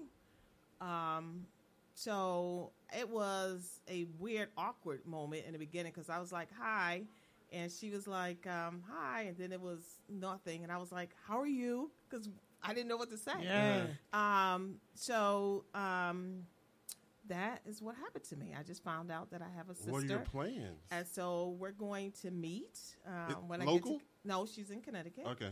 Um, but you know, I I talked to a lot of people, talked to my husband about it. Um, because it is an emotional thing, It you know what I mean? Because you got to think that you know she's forty three, I'm fifty Mhm. You know, I was fourteen when you know she was born. My dad had you know was out there screwing around on my mom. So, but it was it was Your mom doesn't know? yeah, my mom knows. She she's she's known the whole time. No, my mom didn't know the whole time. She Okay. she knows now. So the thing of it is is that when you come to realize it's nobody's fault. Mhm. It's not her fault. We didn't have anything to do with it and she didn't have anything to do with it. You know, um, I'm just embracing the moment um, and not being judgmental at all. Um, that's my sister. That's my sister. You know what I mean? And um, you hear about this happening to a lot of people. I never thought it would ever happen to me. Like, oh, by the way, Yeah. knock at the door. Here I am. You Yeah. know? So I'm looking forward to getting to know her. I have a new niece, um, so I'm looking forward to meeting her as well. Um, so, but you know, it's a lot of bonding to do, and you know, we talked, and she had a couple of questions to ask me, and I answered the questions. Um, so I'm looking forward to building um, that relationship. But it was Wow. strange. It, It and, you know it's, it's crazy because I have a um, a brother whom I didn't meet until I was about nine, something like that. And my growing up, he's ten years older than me, and my brothers, my brothers from within the marriage of my parents, Yeah. they grew up up until they were about 10, 13 with him, but never knew he was their brother. My my um, father just brought him around because Mhm. he had a service station, but they didn't know it was their brother. And then the family, we all moved, and then you know he kind of cut contact. And so I met him when I was like seven, and I couldn't understand this is my brother. And then I saw him maybe a handful of times from the times I was time I was seven until um, he got married on my like 19th birthday. And then my father died a few years ago. And then we decided that we didn't grow up together. We didn't know each other. You know, you have a family, we have a family, and all of this type of stuff. And uh, what we have, have begun to do since since my father's passing is we decided who cares that we didn't grow up together? That we know each other now, and let's start building a new life. And we Exactly. have new traditions and things that the three of us, he and my twin sister, that we do some things that I'm closer with him than I am with the brothers I grew up with, and um, but it's it's it is an awkward thing It is- because it's- it was very awkward. especially of how they came into the picture. You know, because my father was so much to my sister and I that obviously he wasn't for him. You know, Right. there wasn't a lot of claim. I mean, it's not that he denied him to his face, but there's there is a denial if you don't tell people who he is. Right, exactly. Because she said that she only saw my dad like five times. Yeah. And Mm. she, she's like she remembers him taking her to great adventures and all of this stuff. Mhm. But the the thing of it is, is that, um, like you said, um, it's about building it right now. That's right. You know what I mean? And and so it was supposed to happen at this time because if it happened earlier, I, I definitely probably wouldn't go with That's it right. because um, I was a spoiled kid. You know what I mean? And but when I was talking to her, I kept saying like my dad, Mhm. my dad, my dad, and then I had to She's catch innocent myself. in it too, you know. right? Yeah, I know. So yeah. and I was like, oh, my dad, this, my dad, that. But you know, I I had to catch myself and said, well, you know, I have to start saying, you know, our dad. Yeah. You know what I mean? But you know, she didn't have the opportunities that I had with my dad. But I was happy to share, you know, some of the memories and some of the things um, that me and my dad shared. You know what I Mhm. mean? Because she didn't was not afforded that opportunity. That's right. That's right. So um, I'm looking forward to it. Well, that's You know awesome, what I mean? It's awesome sauce. It is. I love awesome sauce. Me too. And and uh, I, love think saying I think that. it's just great. I think it's great that we have to with everything that we're talking about. I mean, we have different experiences, we have different opinions Mhm. that create uh, us into who we become. Yeah. But how awesome is it that everyone can be in their space and everyone can be okay with everyone else's space? Exactly. You know, it's not about like you said. A friend of yours said, "I'll love you anyway," Yeah. or in spite of. Don't Mhm. love anybody in spite of. Exactly. You love someone because you love someone. Yeah. You you build relationships because you build relationships. Don't be with anything or be a part of or grow with anything in spite of. Mm-hmm. Or unless it's in spite of hatred, unless it's in spite of stereotypes, unless Mhm. it's in spite of preconceived notions, you know. Well, unless you're forgiving somebody, yeah, you, you, know. and you know what I thought about? You guys are probably going to Yeah. think this is Mhm. really weird. I thought about the Job experience um, Mhm. the other day, and I, I don't know. I'm going to say it out loud because we're Mhm. being transparent, and Mhm. some people probably going to think this is really stupid, but I'm going to say it anyway. They be all right. So, what I was thinking is because we don't really love unconditionally like we're supposed to. Mhm. What if all these things that are going on in this world, like the sin and the judgmental, make what if God is making all these things happen to see if we're really going to do what He wants us to do and to love everybody unconditionally, and we're Last not days. we're not um, passing the test. You know, I, I, not- I like how you mentioned Job because Mhm. anyone who's not familiar with the story of Job, Yes, um, Job. the the bottom line with Job was that he was that God allowed him to be tested, to go through a whole lot of things to show Right. the to show the devil, the enemy, whatever you want to call him, Satan, that you can put whatever you can throw anything his way, but he's going to stay true to me, to serving me, and to being my God. And that's that's like what you're saying that how often are we if we would just stop and let Right. go of all the pretenses Right. and become naked and just be who we've called to be in the spirit of being that we will stop having all of this mess Uh-huh. and just allow the existence of the flow of who God has called us to be and who God really called us to be are people who are loving period Period. Uh, without condition Without condition. And my girlfriend told me, um, Tish, if she's listening, she listens. She's told me that um, out of all the people that she knows, that um, I love unconditionally for real. And um, we were out to dinner, my husband, my um, stepson, and his um, soon to be wife and baby. And he said something very profound to me, um, my stepson. He said, You know, if everybody would just love each other like they're supposed to and stay positive in their lane and sprinkle that out, we all would be okay. we would Um, and he said, if we just do that one thing, that's right and we don't do it because we're Nope. too busy trying to tear each other down and worry about what who shot John. But he said if we just love each other right where we're supposed to be, we will be okay. We would, and if we would put love in the, in the category where love needs to be, Right. Put put um, facts where facts need to be, put truth where truth needs to be, and realize that th- everything is not always does not always have to be intertwined. You know, if you all did you get a chance to watch the farewell speech last night? That's what we're going to talk Yeah. about next. Okay, Yeah.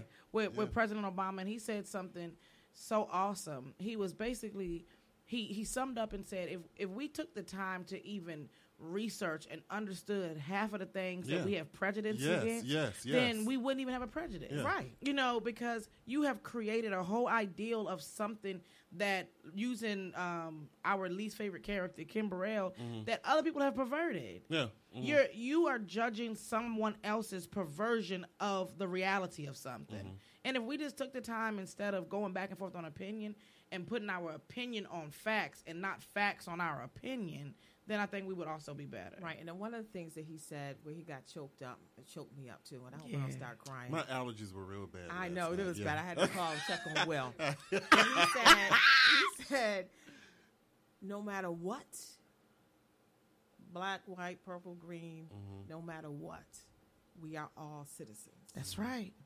Bottom line, case closed. He, I mean, Kind of missed that family. yes, I am going to, but he said a lot of profound things. He did. He, um, I loved it when they were chanting four more years. He's like, Yeah, he's, he's like, like, no. I know, can't do that. I ain't baby do it. But I'm the out. thing of it is, if they Oh, if they really gave him an opportunity to do what he was assigned to do, Mm-hmm. we would be in a much much better place. Yeah. And it just was unfortunate that his hands were tied. It like it was. So much got accomplished. Yeah, he so got much. so got- much. America looks so much different for a lot of people. Yes, But Now. and you know what? And, and I would dare say, and this might be something also I stand alone. I think part of his resistance was not just where the obvious is. Mm. It was the people who wanted him to just be the black president, you know, and only wanted the black issue and the Yeah. black agenda, I lo- and yeah. got irritated. Why are you helping? You know, Shirley Caesar. I'm sorry. I, I love holding my mule, but why? Why does it? Why do people get upset because because of a transgender issue? Did you all know? Um, jumping all around the place Mm-hmm. when uh, Michelle, when when First Lady, she did a um, interview with Oprah. It Uh-huh. was like a couple of weeks ago. Yeah, I saw that. And they were talking about this is what doesn't make news. Uh-huh. How his cabinet, the time that they've been in, that they've had first transgender, Right, they've had the yeah. first like Asian this Yeah. or the woman or the man. They've had so many first diversity though across the board. Yeah. And no one talks about that. You just want to say, "Ooh, he there's a black person that he helped out," Uh-huh. or "Ooh, there was a woman." No, there were some transgender. There were some homosexual. Mm-hmm. There were some lesbians. There were there were some some of everything that people think don't matter and don't make up what you just said citizens. Right. He took every citizen's qualification Mm-hmm. and gave them a job. But he was everybody's president. He was. He was Yeah. everybody's president, but you didn't. They didn't want him. They to didn't be want the him. President. That's it. You know, but That's if he would have just listened, you know what I mean, and let him do what he what he Can you needed to do, imagine? can you imagine where we would be? I mean, people that didn't have insurance, they have insurance now, and they're trying to take that away. You know what I mean? Um, Donald Trump is trying to have everybody have, a, I believe, a HSA plan, which they can't even afford that because that's a health savings account. You got to put money in that. Mm-hmm. You don't have money to put in it, so now you're going to be on that the just struggle shows bus his, again. his ignorance. Right. You know what's funny? And by funny irony, I was I saw this. It was a conversation where someone was speaking about Obamacare and the Affordable Care Act because you know there are so many people who don't realize it's synonymous. And and Yeah. so so this particular person was saying, "I'm so glad that they're going to get rid of Obamacare and yada yada yada." And the person said. Do you re-" and he said I'm so for the Affordable Care Act because if it wasn't for the Affordable Care Act, I wouldn't have this, this, and that. I'm so glad we don't have any more Obama. And then the person told him, "Do you realize the Affordable Care Act is Obamacare?" And this person bawled and was Mm. I like, "Are you kidding me?" Yeah. So all this time you've been dogging, and a lot of people say there are, are glitches in it and whatever, but here's a piece of because that could be a fic, that could be a, a story that's fiction, but Mm-hmm. this is a real story. The real story is that they are, you know, they were trying to halt and do a vote to say we're going to get rid of it altogether. Yes. Mm-hmm. They don't have And- the votes. And and so Yeah, now they're they're gonna be able saying that the only way we want to even go pa- go through with this is if after we get rid of it, we have an immediate plan for something else, and we don't want to in the future. These are what the Republicans are saying. We don't want to in the future. We have something. We need something right now, and if we can't have a something right now to replace it, then we are being callous to take it away. Oh, is that the so? Is that so now? You think? So That's why I put on Facebook. You don't miss your water till your well run dry, That's it. and they're gonna see.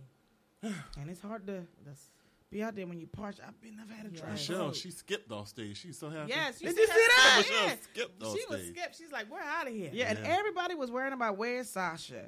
She at That's school. her name. I said, "Where's Entendre? What is, Yeah, what is we it? Under the table right now. She was doing her. We couldn't get it That's, right. that's right, Sasha. Yeah. I knew. You know her actual name is Natasha. Isn't it It's Natasha, but Malia couldn't pronounce Natasha, so she called her Sasha. Sasha? Mm-hmm. What? She wasn't there though, right? Yeah, she wasn't there. She was there Was it- because she had a test today. Okay. And you know, they were like, "We ain't baby do it. Academics first player." Right. Well, she could have got home in five minutes in that plane. Yeah, she. Yeah. funny. Yeah. You know. and- Well, you know what? Yes. We are at the end. Oh my God! It's- I don't want it to end. I know. I know. But I want to thank y'all for helping making season five premiere awesome. I want y'all to come back definitely. Awesome. So, Um, hey, I'm gonna give a shout out to my girl Patricia Roundtree. Yes, she she didn't come on because we. My go ahead and announce what we're doing. Okay, 'Cause we haven't put the flyer out, but go ahead and yes, on May the sixth, Yes. my birthday wait, Will's Ooh. birthday and my graduation. and his graduation. yeah. We are going to have an event called Let's Talk Fashion Kentucky Derby Style. What? Yes, it's going to be a big major event. The Get your hats hat- together. Get your Yeah. hats together. Um, it's going to be awesome. Um, we're excited about we're doing this photo shoot at um, Oceana Horse Farm, so I'm excited about that. Yes, it's going to be major. So Well, we're really saddle up, Roy. I yeah. want to be Yeah, there. it's Yeah. A, and it's a day party. It's so a day it's gonna party. Be nice. Come, Yeah. It's gonna be first class. First class all the way. everything, um, food, and all that. We're gonna dance because I love to dance. Yeah, we're going to dance. Um, I Well, I- y'all, so y'all can count me in. That's May Yes, sixth. I think it's gonna be from three thirty to eight, something Yes. like that. okay. Um, But- Let's Talk Fashion is on the rise. Yeah. So we're going to be Yeah. doing some great things. Yes. Thank you. Thank you, Nikki. Thank you, Nikki. Thank you. Yeah. Oh my God. She said thanks for having me. Oh. Nikki is What'd so she say? funny. Thank you she said thanks for me. Well, that's a little heart. Bless her Yeah. heart. Any That's what- final words from anybody? I feel good. I do. I, I do. do I feel. You know what? Okay, so the whole purpose of Naked, and not Yes. ashamed. I wanted to get a lot of this burden off of me. Yeah. I feel good. I feel. I feel lighter. I can't feel wait for the next already. one because I have some things that I need to get off, but um, we're gonna talk about yeah. that. Yeah. I think next week we have somebody coming on. She has a. I think next week is the show. Nikki, where's the calendar? Oh, right here, sir. Lord help her, Jesus. Help her, Lord. I think yeah, we have um no, it's the week after the twenty fifth. But a lady who um discovered that her child was transgender. Okay. Um and what she went through her the cycle. What she she wants to come out and talk about that. So we have people if you have something that you want to come on, if you want to come on in the studio and co host and you know you want to share Please. some of your some of your transparency. But we want, only want real talk. No fluff in here. No Um, I'm gonna get me a box No of tissues because once. I get down to the real nitty gritty, my allergies gonna start acting up. You know. We, you know, and I'm gonna start here for you. snotting, and my voice gets a little bit deeper than what it already is. I look terrible when I cry, so Yeah, I have to try to cry cute. Yeah, I don't know if that's gonna be possible. I don't know. You gotta look up. They say when you look. oh, that's what you got to do. Y'all crazy. But everybody, make sure you tune in next week. We have um, Harold Left. Is Lefty? Harold Leffall, who's going to come in with his "I Am Enough" campaign. That's an awesome campaign. Um, and then we have um, Joanna Derbalowski. She's coming in. She's going to talk about um, finances. So Oh, this right. is I the issue. As. I grad, as I get ready to graduate, things are going to change. I need to get my finances, and I'll be retiring in about what thirty years. So. Thank you for saying that like it's five. No. yeah. Gosh, I, I need what I to get my you know get get my money right. Yeah. It's dinner time for us. Where we got to go eat. Yeah, yeah, yeah. So everybody have a blessed week and we'll talk to you next week. Thank you for listening to Let's Face It with Will Strayhorn and Friends. Please be sure to visit us on the web at letsfaceitradio.com and at Let's Face It Radio on Facebook for the latest in show information and exciting, innovating ways that you can be a part of the show. So tune in next week, same place, same time, for real people, real topics, real talk. Let's face it.